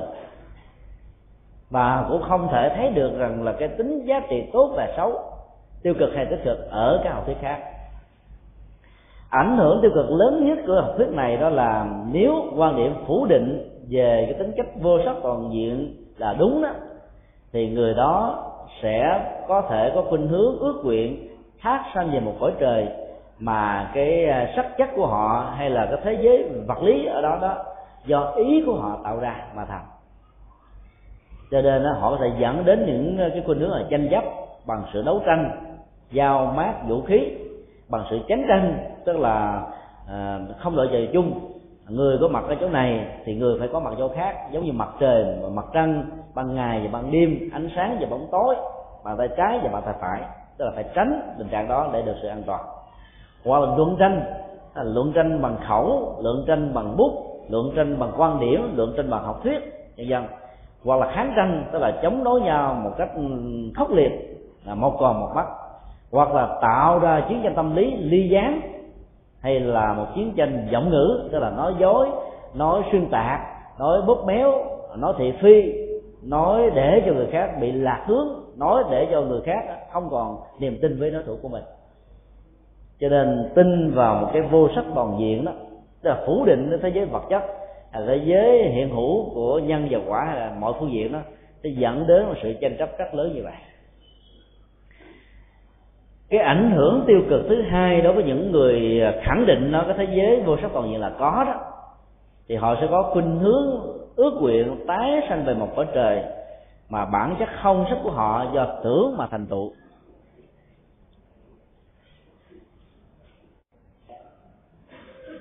Lần trước cách đây hai tuần, khi chúng ta học bài kinh à, thứ 60 bị cúp điện. Cái phần là cuối của bản kinh này chưa chưa học hết. Thì chúng tôi xin dành khoảng à, năm bảy phút để à, phân tích cái phần còn lại bài kinh đó mang tên là kinh không gì chuyển hướng. Nhằm à, tạo cơ hội cho các à, thính giả của dòng họ Sala, tức là dân tộc Sala, có thể hiểu rõ được bản chất của nhân quả, chứ là quy luật và cán cân rất công bằng trên cuộc đời này. Nó quyết định hết tất cả mọi nỗi khổ niềm đau của kiếp người và các chủng loại. Trong bài kinh đó đức phật đã đề cập đến tất cả là sáu học thuyết. Học thuyết không tin về quả báo học thuyết không tin đề sau học thuyết không tin về tác dụng của nghiệp học thuyết không tin vào nhân duyên. Học thuyết đó, chủ trương cái vô sắc toàn diện. Và cái cuối cùng là học thuyết phủ định cái tình trạng hữu duyệt toàn diện chúng ta đang phân tích ở cái học thuyết thứ năm. Sau khi ờ, xác định rõ rằng là ai chủ trương thuyết vô ngã toàn diện là không có giá trị đó, Đức Phật đã xác quyết rằng là sự khẳng định của nó có thể làm cho con người tin vào trong một cái cảnh giới không sắc do cái tưởng của con người mà ra. Dù sau đây nữa? Nó vẫn có thể giúp cho con người thoát được mọi sự tranh chấp. Rồi từ đó có thái độ nhàm chán đối với những cái càng nhàm chán, dẫn đến tiến trình từ bỏ lòng tham, lòng sân, lòng si và chuyển bỏ các hệ lụy về thế giới vật chất. Tức là người nào không quan trọng ở chủ hình thức, tức là vô sắc, sẽ có thể thoát khỏi mọi nỗi khổ niềm đau do chủ hình thức gây ra thì những người này sẽ có kinh hướng là không có đặt nặng về dung nhan, ngoại hình, cái già, cái trẻ, cái đẹp, cái xấu. Thì đó không bị lệ hệ lụy vào đó. Do đó cái phương pháp này là một phương pháp tốt. Dĩ nhiên phải biết tận dụng nó để không bị rơi vào tình trạng là chà đã có thân thể này, dẫn đến cái hệ lụy đó là khổ hạnh ép sát học thứ thứ sáu là chủ trương không có hữu duyệt toàn diện. Hữu là hiện hữu loại hình sự sống. Diệt là sự kết thúc. Trong Bali nó gọi là à, Bhavana Ridoda. Bản chất học thuyết này cho rằng là không có tình trạng diệt mất hoàn toàn một hiện hữu của con người của các loài động vật hay là của bất kỳ cái gì có sự sống.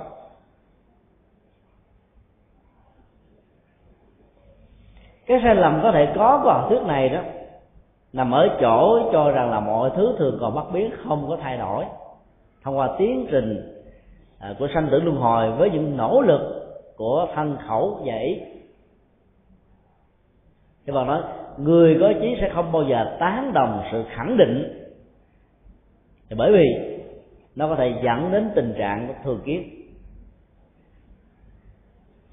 Ảnh hưởng của học thuyết này nó, nó có thể xảy ra ở chỗ nếu quan niệm phủ định là đúng á, thì cái người chủ trương và tin theo học thuyết này sẽ có thể sanh vào cõi trời không sắc.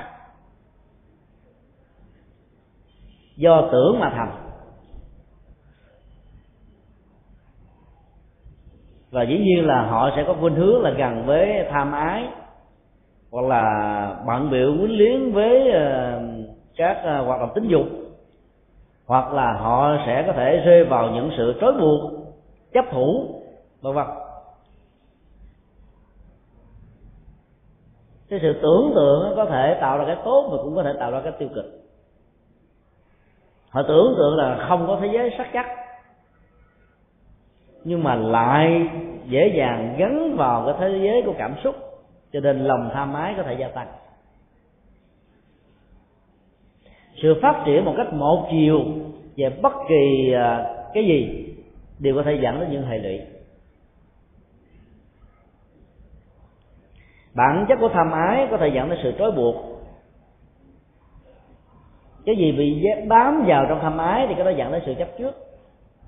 Tranh chấp, hận thù, loại trừ lẫn nhau đều phát xuất từ tham ái cả. Tham ái về tình yêu, tham ái về sở hữu vật chất tham ái nhà cao cửa rộng, tham ái về danh vọng, làm cho người ta luôn luôn không chấp nhận người khác.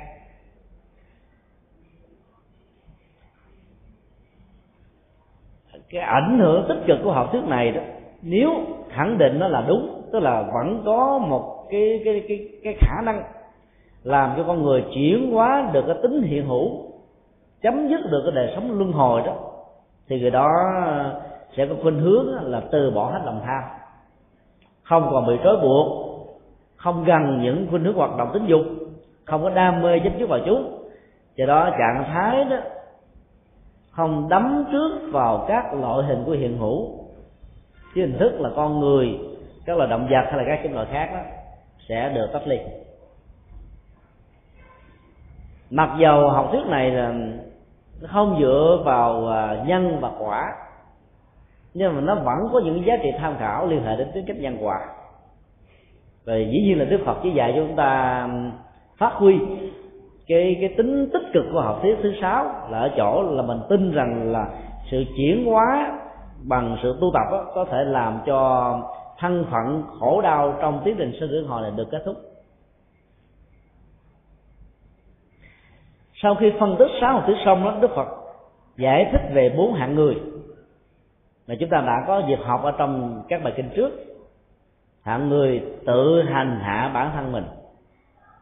Hạng người chu vào và hành hạ làm khổ người khác. Hạng người thứ ba là vừa tự hành hạ mình mà tự là hành hạ người khác.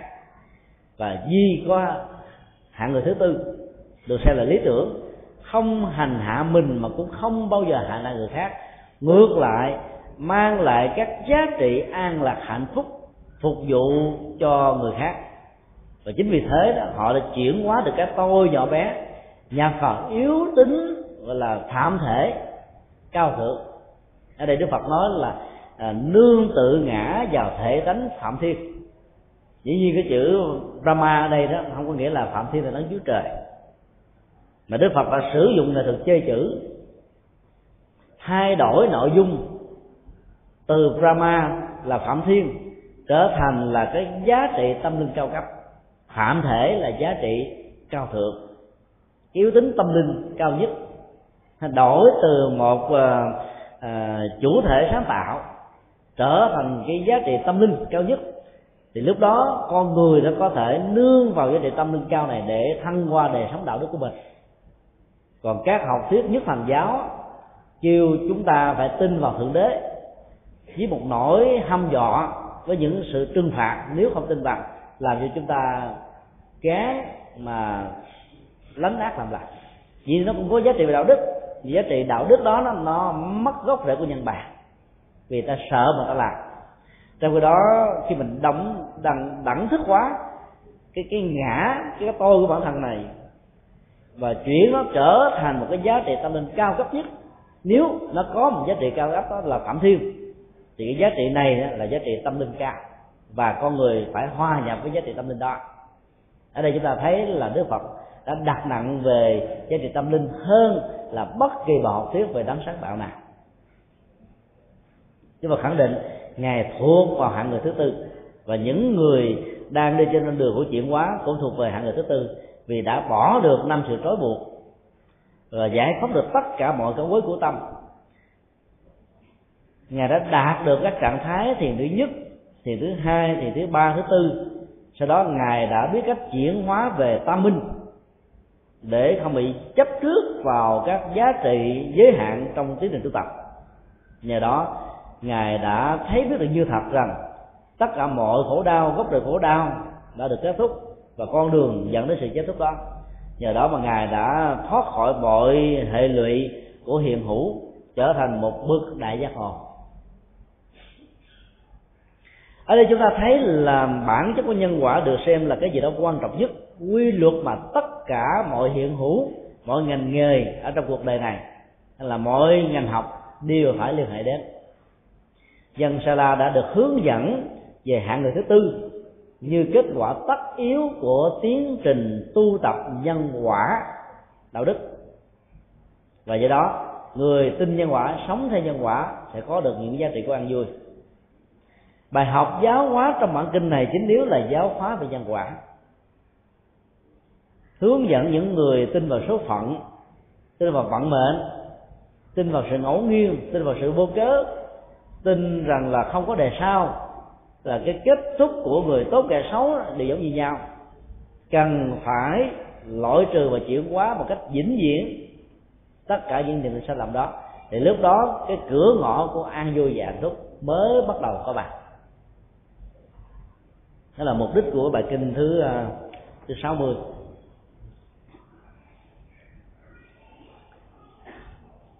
Trên bàn à, có một câu hỏi.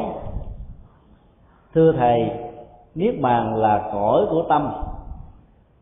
Linh hồn, thức, thanh tịnh, không phải là cái cõi có giới hạn của địa lý và không gian. Cho nên, có người nói, nếu tâm ta thanh tịnh và thanh tịnh được ở cõi đời này, tức là ta đã đang ở niết bàn. Đâu phải đợi chết mới lên niết bàn được. Nếu ở cõi đời hiện tại, ta có thể tu tập được tâm thanh tịnh niết bàn. Thân xác ta còn đang ở cõi ta bà với trượt, thì có mâu thuẫn với những điều thuộc về cõi niết bàn hay không? Đó là toàn bằng bảy báo. Ăn nói bằng tư tưởng, mọi chúng sinh cơ thể đều sáng đẹp, như là hộ phách. Cái câu hỏi này à, đặt ra về à, bản chất của niết bàn. Và cái hoài nghi về à, sự chuyển hóa tâm thanh tịnh để đạt được niết bàn có thể không đồng hành với cái thế giới ô trượt của cõi ta bà mà hành giả đang sống. Sở dĩ một câu hỏi đặt ra như vậy là bởi vì chưa hiểu rõ được bản chất của niết bàn là gì mặc dầu trong câu hỏi có nêu ra rằng là niết bàn á, là cõi của tâm, cõi tinh thần, của thần thức thanh tịnh. Chứ không phải là cõi không gian vật lý. Chúng ta có thể hiểu một cách rất là đơn giản rằng là nó là một trạng thái. Khi mà các hoạt dụng tiêu cực của lòng tham, lòng sân, lòng si và các phiền não đó đã được chuyển hóa một trăm phần trăm khỏi mảnh đất tâm thức thì lúc đó, cái chất liệu an vui, hạnh phúc không bị ảnh hưởng bởi thời gian và không gian và các điều kiện đó, chính là niết bàn. Cho nên, nó có mặt ở đời này với chúng ta trong lúc chúng ta đang sống. Khi chúng ta gọi rằng là nó là một cái cõi của tâm thì nó có thể gắn liền với cái cõi vật lý. Bởi vì cái gì gọi là cõi? Cái đó là không phải vật lý, nó là thế giới. Do đó đừng nên dùng cõi chính vì thế mà cái từ à, nhập niết bàn đó, nó có thể dẫn đến những sự hiểu lầm. Nhập là đi vào. Khi chúng ta dùng cái động từ ấn tượng với cái hình ảnh, với những bước chân đi, từ một cái chỗ bên ngoài đi vào bên trong của sự an vui hạnh phúc là niết bàn chúng ta đã hình dung quá niết bàn từ một trạng thái an lạc trở thành một cảnh giới. Và do đó nó có thể dẫn đến những sự hiểu lầm. Từ đó mọi đẳng thức quá niết bàn của thế giới cực lạc tây phương là niết bàn của cảnh giới an lạc sau khi chết đó, đã từng có mặt đối với những người phật tử. Bởi vì đó bản chất của niết bàn đó là trạng thái thanh tịnh của tâm. Ai tu tập chuyển hóa cảm xúc nhận thức hành vi thì người đó có được niết bàn và an vui. Khi có được niết bàn và an vui ở cõi đời này đó thì người đó sẽ không có nhu cầu tái sanh về thế giới cực lạc tây phương của đức phật a di đà hay là đông phương của đức phật dược sư, hay là của bất kỳ một đức phật nào. Mục đích của việc phát nguyện giảng sanh nằm ở chỗ đó. Chúng ta quá chán ngán cõi đời ô trường và khổ đau này, và đang bế tắc ở trong việc giải quyết nỗi khổ niềm đau. Cho nên, chúng ta thay thế nó bằng một thế giới khác. Và thế giới đó chỉ có thể đạt được sau khi chúng ta chết và do đó, những người như thế khó thể đạt được nước bạn ở hiện tại. Cái tâm được thanh tịnh rồi đó thì thế giới ta bà này dù có uế trượt, nó cũng là thanh tịnh à tại vì bản chất của thanh tịnh nằm ở tâm. Một người đã được chuyển hóa rồi thì không cần phải nhờ đến các phương tiện hỗ trợ để dẫn đến tiến trình chuyển hóa. Ai bị những cơn nghiện mà không giải quyết được trong lúc sống ở trong gia đình đó thì cần phải tình nguyện vào các trung tâm cai nghiện. Nơi đó, to là những người bị nghiện mà đang cai. Cho nên chúng ta dễ dàng thực tập bắt chước theo. Vì cái nghiện của khổ đau và các hoạt dụng của cơn nghiện dẫn đến sự khổ đau đó không còn ở người có nước bàn ở hiện tại này, thì họ đâu có nhu cầu về tây phương để làm bạn với các bậc thánh. Hàng ngày nghe phật giảng kinh Đức pháp, rồi gió, thổi mây, bay, suối suối chảy, thông reo, các âm thanh đó đều diệu sức ra pháp âm vi diệu vì họ đã được được ăn vui rồi. Cho nên cố gắng tu tập để ăn vui thì chúng tôi tin chắc rằng chúng ta không có nhu cầu giảng sanh nữa. Còn khi nào chưa được ăn vui đó thì lúc đó hãy phát nguyện quảng sanh. Riêng bản thân chúng tôi chúng tôi không phát nguyện quảng sanh. Chúng tôi thích ở đây hơn. Nhiều khi mình làm một cái việc gì đó nho nhỏ cho những người khác đó mình có thể giúp được những đối tượng đang có nhu cầu. Còn về bên tây phương đó, là chưa phật giúp mình không mà mình giúp được ai hết trơn vì trong đó đó, cái đối tượng cư dân được mô tả ở đây đó là a bệ bạc trí tức là bất thối chuyển. Mà theo Phật học đó bất thối chuyển đó phải là một bậc a la hán trở lên. Cư dân tối thiểu là một bậc a la hán còn mình là mới sanh về. Thì mình đâu có giúp gì được cho người đó, những vị trên đó. Mình phải học hết vị này đến vị kia. Cho nên đó mình có thể trở thành một con người vô dụng. Nếu mình không phát nguyện có mặt ở các cái hành tinh khác để tiếp tục quá độ. Cho nên, ai phát nguyện vãng sanh về tây phương thì cũng tốt, để có những hỗ trợ tích cực. Nhưng mà khi được giác ngộ, trở thành một bậc bắt hết chuyển rồi, thì quý vị đừng nên ở đó nữa mà hãy nên tái sanh ở chỗ khác. Vì ở đó quý vị rơi vào chủ nghĩa ấn thụ à. Tức là sướng cho mình thôi, còn những người khác đang khổ đau mình không quan tâm đến. Chúng ta thấy là một vị cao tăng, một cư sĩ giỏi những nhà hoàng pháp hay đó, các bạn trong cuộc đời biết bao nhiêu người đã giải quyết được nỗi khổ niềm đau. Cho nên trở về tây phương không được cái gì hết ngoài việc là gần chư phật, chư vị bồ tát rồi ở đây nếu chúng ta đạt được niết bàn rồi thì chúng ta đâu cần gần ai đâu. Con đường ngài đã dạy, lên tây phương quý vị cũng phải tu chừng đó vấn đề thôi, không có tu khác ở đây. Phải lên tây phương là không tu. Ai mà làm biến mà muốn rằng là lên đó không tu nữa là sai lầm đó phương pháp tu tập ở đây và tây phương cũng giống nhau, cũng là tứ diệu đế thôi, không có gì khác hơn. Cũng bát chánh đạo, cũng pháp bồ đề phần, ba mỹ bẩm trời đạo. Do đó nếu mình có thể tu tập ở đây được, thì thà tu ở đây, chứ không cần phải tu ở trên kia. Khi chúng ta có cái ý thức chuyển hóa những cơn nghiện của nỗi khổ niềm đau đó, ở ngay cái nơi mà nó xuất phát, thì chúng ta không cần tìm đến một cái chỗ xa lãnh nào khác. Vì sự tìm kiếm đó chỉ mà cách hỗ trợ nếu không khéo nó sẽ rơi vào tình trạng đó, là chạy trốn. Nhiều người khổ đau ở trong ngôi nhà quá cho nên là muốn trốn ngôi ngôi nhà. Cho nên anh rủ rê chỗ nào là đi chỗ đó. Thì khổ đau lại càng gia tăng. Vì bế tắc là cái gốc nó chưa được giải quyết. Nó lại chồng chất thêm các bế tắc mới nữa. Thì bế tắc đó sẽ nuôi lớn bế tắc. Khổ đau gia tăng khổ đau do đó, theo nhà phật đó là đừng trốn trại. Nó xuất hiện chỗ nào, giải phóng nó chỗ đó. Khi chúng ta hiểu được bản chất của niết bàn là một trạng thái thanh tịnh của tâm an lạc hạnh phúc đó, nó không mang tính điều kiện của thời gian và không gian. Thì lúc đó chúng ta sẽ không còn thấy nó có bất kỳ một sự mâu thuẫn nào khi mà người đạt được nó đang có mặt ở cõi ta bà hối trượt với năm yếu tố, con người can cường, khó quá độ tâm lý đó thì chuyên hướng vào những điều xấu. Cái cảnh giới ô trượt, mạng sống con người ngắn ngủi, mọi thói hư tật xấu nó dễ đạt. Vẫn không làm tác động, ảnh hưởng đến cái người đạt được niết bàn đó. Sự đạt được niết bàn được kinh điển phật giáo sánh ví như là một cái quặng vàng đã được làm trở thành các trang sức phẩm khi vàng đã được trở thành vàng, thì nó vĩnh viễn không bao giờ trở thành những tạp chất. Người đạt được niết bàn rồi thì giàu có ở chỗ nào đi nữa, nó vẫn không bị ảnh hưởng. Cũng giống như là cái vàng của trang sức phẩm có bỏ với quặng có bỏ với phẫn có bỏ ở trong nước, hay là có bỏ trên một cái không khí trong lành, thì vàng vẫn là vàng, không hề bị thay đổi. Tốt hơn hoặc xấu hơn bản chất nó vẫn được tồn tại và giữ nguyên như vậy. Thế giới cực lạc tây phương được mô tả là một thế giới bằng bảy báo. Chúng ta phải hiểu đó là mô tả biểu tượng. Chứ đừng tưởng tưởng là vàng, ngọc, ngà, châu, báu, sa, cừ, mã, não, san hô, hộ phách đầy dẫy hết khắp mọi nơi, mọi chốn.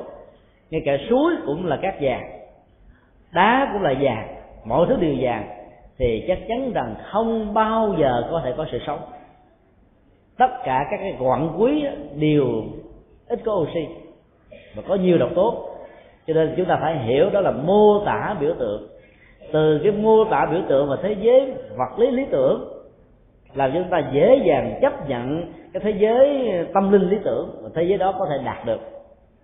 Khi chúng ta niệm phật nhất tâm bất loạn ở cõi đời này thì chúng ta đang sống ở trên cái cảnh giới bảy báo của à, tịnh độ tây phương. Hai cái đó là một thôi. Đối với thằng bồn á, phải tặng cho nó cái quạt mo. Đừng có mâm sôi đừng có à, cao cửa rộng. Nó không thích đâu. Nó chỉ thích cái quạt mo là nó cười. Rồi lúc chúng ta tặng nó quá cái quạt mo đó phản tác dụng cho nên là những người mà sống quen với niềm tin tín ngưỡng và tôn giáo thì kinh điển đại thừa tặng cho những cái quạt mo của thế giới bảy báo. Chứ không tặng cho cái, cái thế giới ừ, kim cương tâm linh. Nhưng mà khi thực hiện được cái quạt mo bảy báo có một người khai mở cái giá trị um, à, ẩn dụ trong đó đó thì cái đó sẽ đạt được hai tiến trình nhân quả. Nhân quả của hành trì và tôn kính phật và nhân quả của sự chuyển hóa phương pháp nào nó cũng có những giá trị và kết quả giống như nhau. Cho nên là cũng đừng bao giờ rơi vào sai lầm khi cho rằng pháp môn niệm phật chỉ dành cho những người căn cơ thấp kém. Vì đó, những người tri thức không thực hiện được. Người tri thức, người có căn cơ lanh lẹ có thể phát huy cái ờ, yếu tố biểu tượng và đi thẳng vào ngay trọng tâm của pháp môn là nhất tâm bất loạn còn người có thói quen và tín ngưỡng và tôn giáo có thể đi vào cái lòng từ bi và tha lực với sự cứu độ của chư Phật. Thì cả hai bên đều có thể đạt được giống như nhau. Một trong bảy lời bậc thánh được nêu ra trong truyền thống kinh điển Bali. Có một vị thánh ở sơ quả được gọi là tùy tính tức là dựa vào niềm tin mà trở thành một bậc giác ngộ. Vì niềm tin nó làm cho con người có được một cái mãnh lực đi về phía trước, không bị thất điên bác đảo, hay là thay đổi khuynh hướng lập trường, dầu cho người ta có tác động tiêu cực người đó vẫn vẫn như là kỳ ba chân. Cho nên nếu pháp môn của niềm tin này làm pháp môn đúng những gì Phật dạy, thì người có niềm tin đó sẽ chứng đắc được đạo quả nhanh chóng hơn rất nhiều lần với một con người đi vào sự hành trì bằng thế giới của tri thức mà chúng ta vừa thấy trong bản kinh ờ, uh, Mulunkia Buddha đó đã nêu ra vị tỳ kheo này đi bằng con đường của tri thức cho nên dẫn đến những bế tắc. Mà nếu không phải là người khéo léo giải bài với Đức Phật thì có lẽ là tỳ kheo này đó rơi vào bế tắc nhiều hơn từ bỏ hoàn tục và có thể rơi vào con đường tội lỗi được khổ đau. Nói tóm lại là bản chất của niết bàn nó có mặt ở trong cái tâm của thanh tịnh. Vậy đó, không cần phải qua đời. Người đạt được niết bàn trong lúc còn sống, thì cái tiến trình sanh tử của họ nằm ở trong lòng bàn tay của họ. Họ muốn tái sanh cảnh giới nào, thì họ sẽ lập tức có mặt ở thế giới đó để làm những công việc của hóa độ.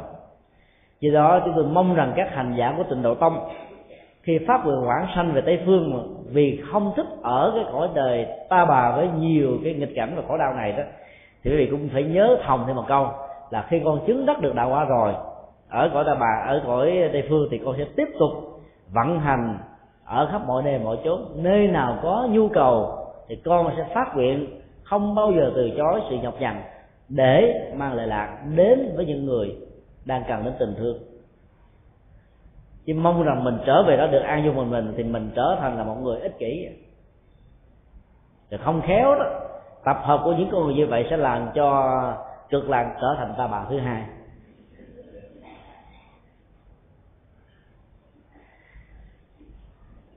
Bữa nay ờ, có lẽ là buổi học ờ, cuối cùng của ờ, năm 2006 theo âm lịch theo lịch giảng của ban hoàng pháp thành phố đó, thì tuần sau còn một buổi nữa mới là buổi kết thúc. Và sáng này thì nghe nói rằng là đã thông báo nghỉ cái buổi giảng buổi sáng buổi giảng hai giờ chiều cũng đang nghỉ luôn. Thì bên bộ phận giữ xe họ nói họ nãy vào họ yêu cầu thôi thầy chúng con nghỉ sớm buổi. Do đó thôi cũng tùy theo tùy thuận chúng sanh vô quá ngại như vậy là chúng ta sẽ nghỉ sớm một tuần. À, thông báo của ban hoàng pháp á, thì à, chúng ta sẽ học lại vào à, cái tuần lễ đầu tiên sau ngày à, mùng một tết. Có nghĩa là nghỉ tết chỉ có hai tuần một tuần trước tết và một tuần sau tết thôi. Phật đản nghỉ một tuần, Du Lan nghỉ một tuần. Lại về trọn một năm chúng ta chỉ nghỉ có bốn tuần lễ học 11 tháng. Rồi trên thực tế thì các giảng đường nghỉ sớm hơn mà chúng tôi biết rất rõ là quý phật tử là vẫn vẫn tiếp tục muốn học. Thì, uh, thì qua tết á có lẽ là quý vị à, chịu khó tuần sau này nè thứ tư này quý vị à, đọc ở trên báo giác ngộ để xem cái lịch giảng uh, có hay không. Thì khi qua tết á, có thể học vào cái tuần lễ đầu tiên sau uh, ngày mùng một hay là sau ngày rằm thì có thể là chúng ta sẽ mất thêm một tuần nữa. Nếu không khéo thì chúng ta sẽ nghỉ gần như một tháng trời. Thì đó là một sự rất là uổng. Vì hàng năm á, chúng tôi phải có nhu cầu đi nước ngoài đến 3 tháng. Từ tháng 6 cho đến à, tháng 9 năm nay thì chúng tôi à, sẽ phải đi. Giữa tháng 5 là phải có mặt ở Bangkok để phụ việc à, tổ chức đại lễ Phật đản của Liên Hợp Quốc. Suốt nửa tháng đó sau sau sau khi hoàn tất rồi đó thì chúng tôi sẽ à, đi thẳng qua hoa kỳ tối thiểu là hai tháng rưỡi cho đến ba tháng. Thì đó cũng à, rất mong quý phật tử quan hỷ vì cũng đã lỡ hứa hết rồi. Thì một năm thì chúng tôi luân phiên hoặc là có mặt ở úc hoặc là có mặt ở mỹ hai tháng rưỡi đến ba tháng. Thì năm à, 2006 có mặt ở úc thì 2007 có mặt ở hoa kỳ. Thì à, quý phật tử quan hỷ nghỉ suốt mấy tháng này. À, từ giữa tháng 5 cho đến à, giữa tháng 8 hoặc là đến tháng 9 thì giờ chúng tôi sẽ nhờ ban kéo sự của lớp á, sẽ có những cái thông báo. Năm vừa rồi đó chúng tôi quên thông báo đi. Cho nên là những cái à, mặc dù chỉ có thông báo trên báo giác ngộ nhưng mà bên bộ phận báo giác ngộ là quên. Không có loại cái à, lịch giảng của chúng tôi ra. Tuần nào cũng để các phật tử ở xa đến vài lần chán quá không đến nữa. Thì cái này chúng tôi sẽ làm đúng. Không có mặt thì không để rồi à, cái buổi học nào sẽ bắt đầu lại thì chúng tôi sẽ cho thông báo cho báo giáo hội, ít nhất là trước à, một tuần hoặc là hai tuần. Do đó quý vị quan hỷ à, theo dõi trên báo giác ngộ để nắm bắt được cái giờ. Trước thềm năm mới của đinh hệ, kính chúc tất cả các vị pháp hữu được an vui và hạnh phúc. Và đặc biệt là cái năm à, đinh hệ nó liên hệ đến biểu tượng của à, hùng phước và tích tập phước qua hình ảnh của bỏ ống heo. À, kính chúc tất cả quý vị làm thêm nhiều điều phước. Và nhờ đó đó cả cuộc đời của mình sống trong niềm ăn vui và thấy được cái giá trị của sự ăn vui trong à, sự phục vụ con người. Hàng năm thì chùa giác ngộ có uh, truyền thống là tổ chức đi hành hương để tạo cơ hội gieo phước và hồn phước ở những người tại gia. Lễ hành hương sẽ bắt đầu à, vào à, 5 giờ sáng của ngày mùng hai tết. Thì à, quý phật tử nào muốn phát tuần với đoàn hành hương, quý vị có thể ghi danh lát nữa xong quý vị có thể ghi danh quý vị lớp trưởng thành một cái danh sách. Thì chúng ta sẽ đi. Hiện tại đã có được 8 xe 50 chỗ ngồi rồi. À, nếu uh, quý vị đi thêm nữa thì càng tốt thôi. Có nghĩa là chúng ta tạo ra một cái cộng nghiệp làm phước đầu năm. Quý vị cũng làm mà chúng tôi cũng làm. Quý vị đừng tưởng là chúng tôi tổ chức đi hành hương để kiếm cái phần lời. Không có đâu. Năm nào đi hành hương à, chúng tôi cũng phải bỏ tiền ra cúng dường năm sáu triệu. Cúng dường nhiều hơn quý phật tử nữa thì dĩ nhiên tiền nó phải tự mình tạo ra cũng là bá tánh cúng thôi cho mình tạo cơ hội cho cái đồng tiền đó nó tạo phước là thứ hai. Rồi cái ngôi chùa đó sử dụng làm cho các việc phật sự thì nó lại tạo phước là thứ ba. Cái tinh thần nhà phật là vậy. Do đó nếu ai có nhu cầu đi hành hương vào ngày mùng hai tết á, thì quý vị à, đăng ký à, dành chút thời gian ở lại đăng ký. Rồi à, sau đó gửi cho chúng tôi, thì quý vị sẽ phải có mặt tại chùa giác ngộ vào lúc 4 giờ 45 sáng đúng 5 giờ là chúng ta xuất phát. Thì chúng ta sẽ đi 10 ngôi chùa. Cái phong tục ờ, hành hương trong Phật giáo là một cái gì đó rất hay. Ấn Độ giáo, Hồi giáo, Do Thái giáo cũng có truyền thống hành hương, trở về đất thấm nhưng cái hành hương của họ là không có gắn liền với làm phước. Chỉ có đạo phật là tôn giáo duy nhất trong hành hương làm phước do đó, nó trở thành một cơ hội rất quý cho chúng ta. Ai có người thân thì cũng nên khuyến khích đó. Nên ờ, dành là chút tiền đầu năm để tạo phước và tu đức. Người việt nam và trung hoa thường quan niệm là tháng giêng là tháng ăn chơi, làm cho rất nhiều người quen theo cái phong tục này. Xài thả láng, xả láng, xài đến nỗi sạch sành xanh không còn gì hết. Dĩ nhiên là khi mình xài mà nó không có giá trị của sự xài, nó nó làm cho mình buồn. Vì nó tạo ra những tổn thất. Có thể dẫn đến những hệ lụy. Trong khi đó làm phước á, thì dĩ nhiên là người ta sẽ không làm hết tiền đâu. Đánh bài, đánh bạc, hay là ăn chơi, vui chơi này nọ người ta có thể sẵn sàng. Nhưng mà làm phước thì làm có giới hạn. Dù sao nó vẫn tốt hơn nhiều. Cái phước đó là chúng ta đang bỏ ngân hàng công đức. Ngân hàng này đó mà nó vô hình đi đến đâu, chúng ta vẫn có thể xài được. Chúc quý vị ờ, năm đinh hệ làm phước thật nhiều ờ, với gắn liền với biểu tượng của ờ, bỏ bỏ heo công đức. Và cố gắng là khuyến tấn con em của mình cũng bỏ heo theo. Quý vị có thể làm một cái hình thức như thế này. Ai có con, có cháu mà nhỏ đó, thay vì mình phát tâm cúng dường, thì đừng có lấy bàn tay của mình bỏ. Cúng. Ẩm đứa bé, ẩm đứa con à, dẫn đứa bé đến kêu nó cầm cái đồng tiền đó, nói là con xin cúng dường à, con xin đóng góp. Vì vậy là chúng ta gieo cái hạt giống phát tâm ở con em của mình. Khi một người nào đó gieo những hạt giống biết buông và ban tặng cho người khác, thì khi lớn lên nó sẽ biết tôn trọng sức lao động, tôn trọng sở hữu tài sản, tôn trọng các thành quả và nó phải phấn đấu và sống một đời sống rất có ý nghĩa. Như vậy là cũng là một đồng tiền công đức thôi, chúng ta làm được hai thứ mình phát tâm, mình bỏ ra và mình tạo cơ hội cho con em mình cùng làm. Dĩ nhiên không phải là chia đôi đâu, nó tăng gấp đôi. Mình được và con mình cũng được. Do đó nên làm việc đó. Còn biết ờ, như các ờ, cô vợ nào, bà vợ nào biết chồng của mình đó kêu kiệt, kéo không ra. Thì đi đến ờ, mấy cái trung tâm từ thiện là đến chùa đó. Thì lấy tiền ra thì tiền của ông tạo ra thôi có tiền ai đâu. Đưa cho ổng nói là chồng của tôi xin cúng dường, lúc đó ông phải đưa thôi, ông đâu có giấu lại được. Thì dĩ nhiên là lúc đầu ông có thể, ông méo mặt, ông ông khó chịu lắm. Gài và có thấy bất đắc dĩ.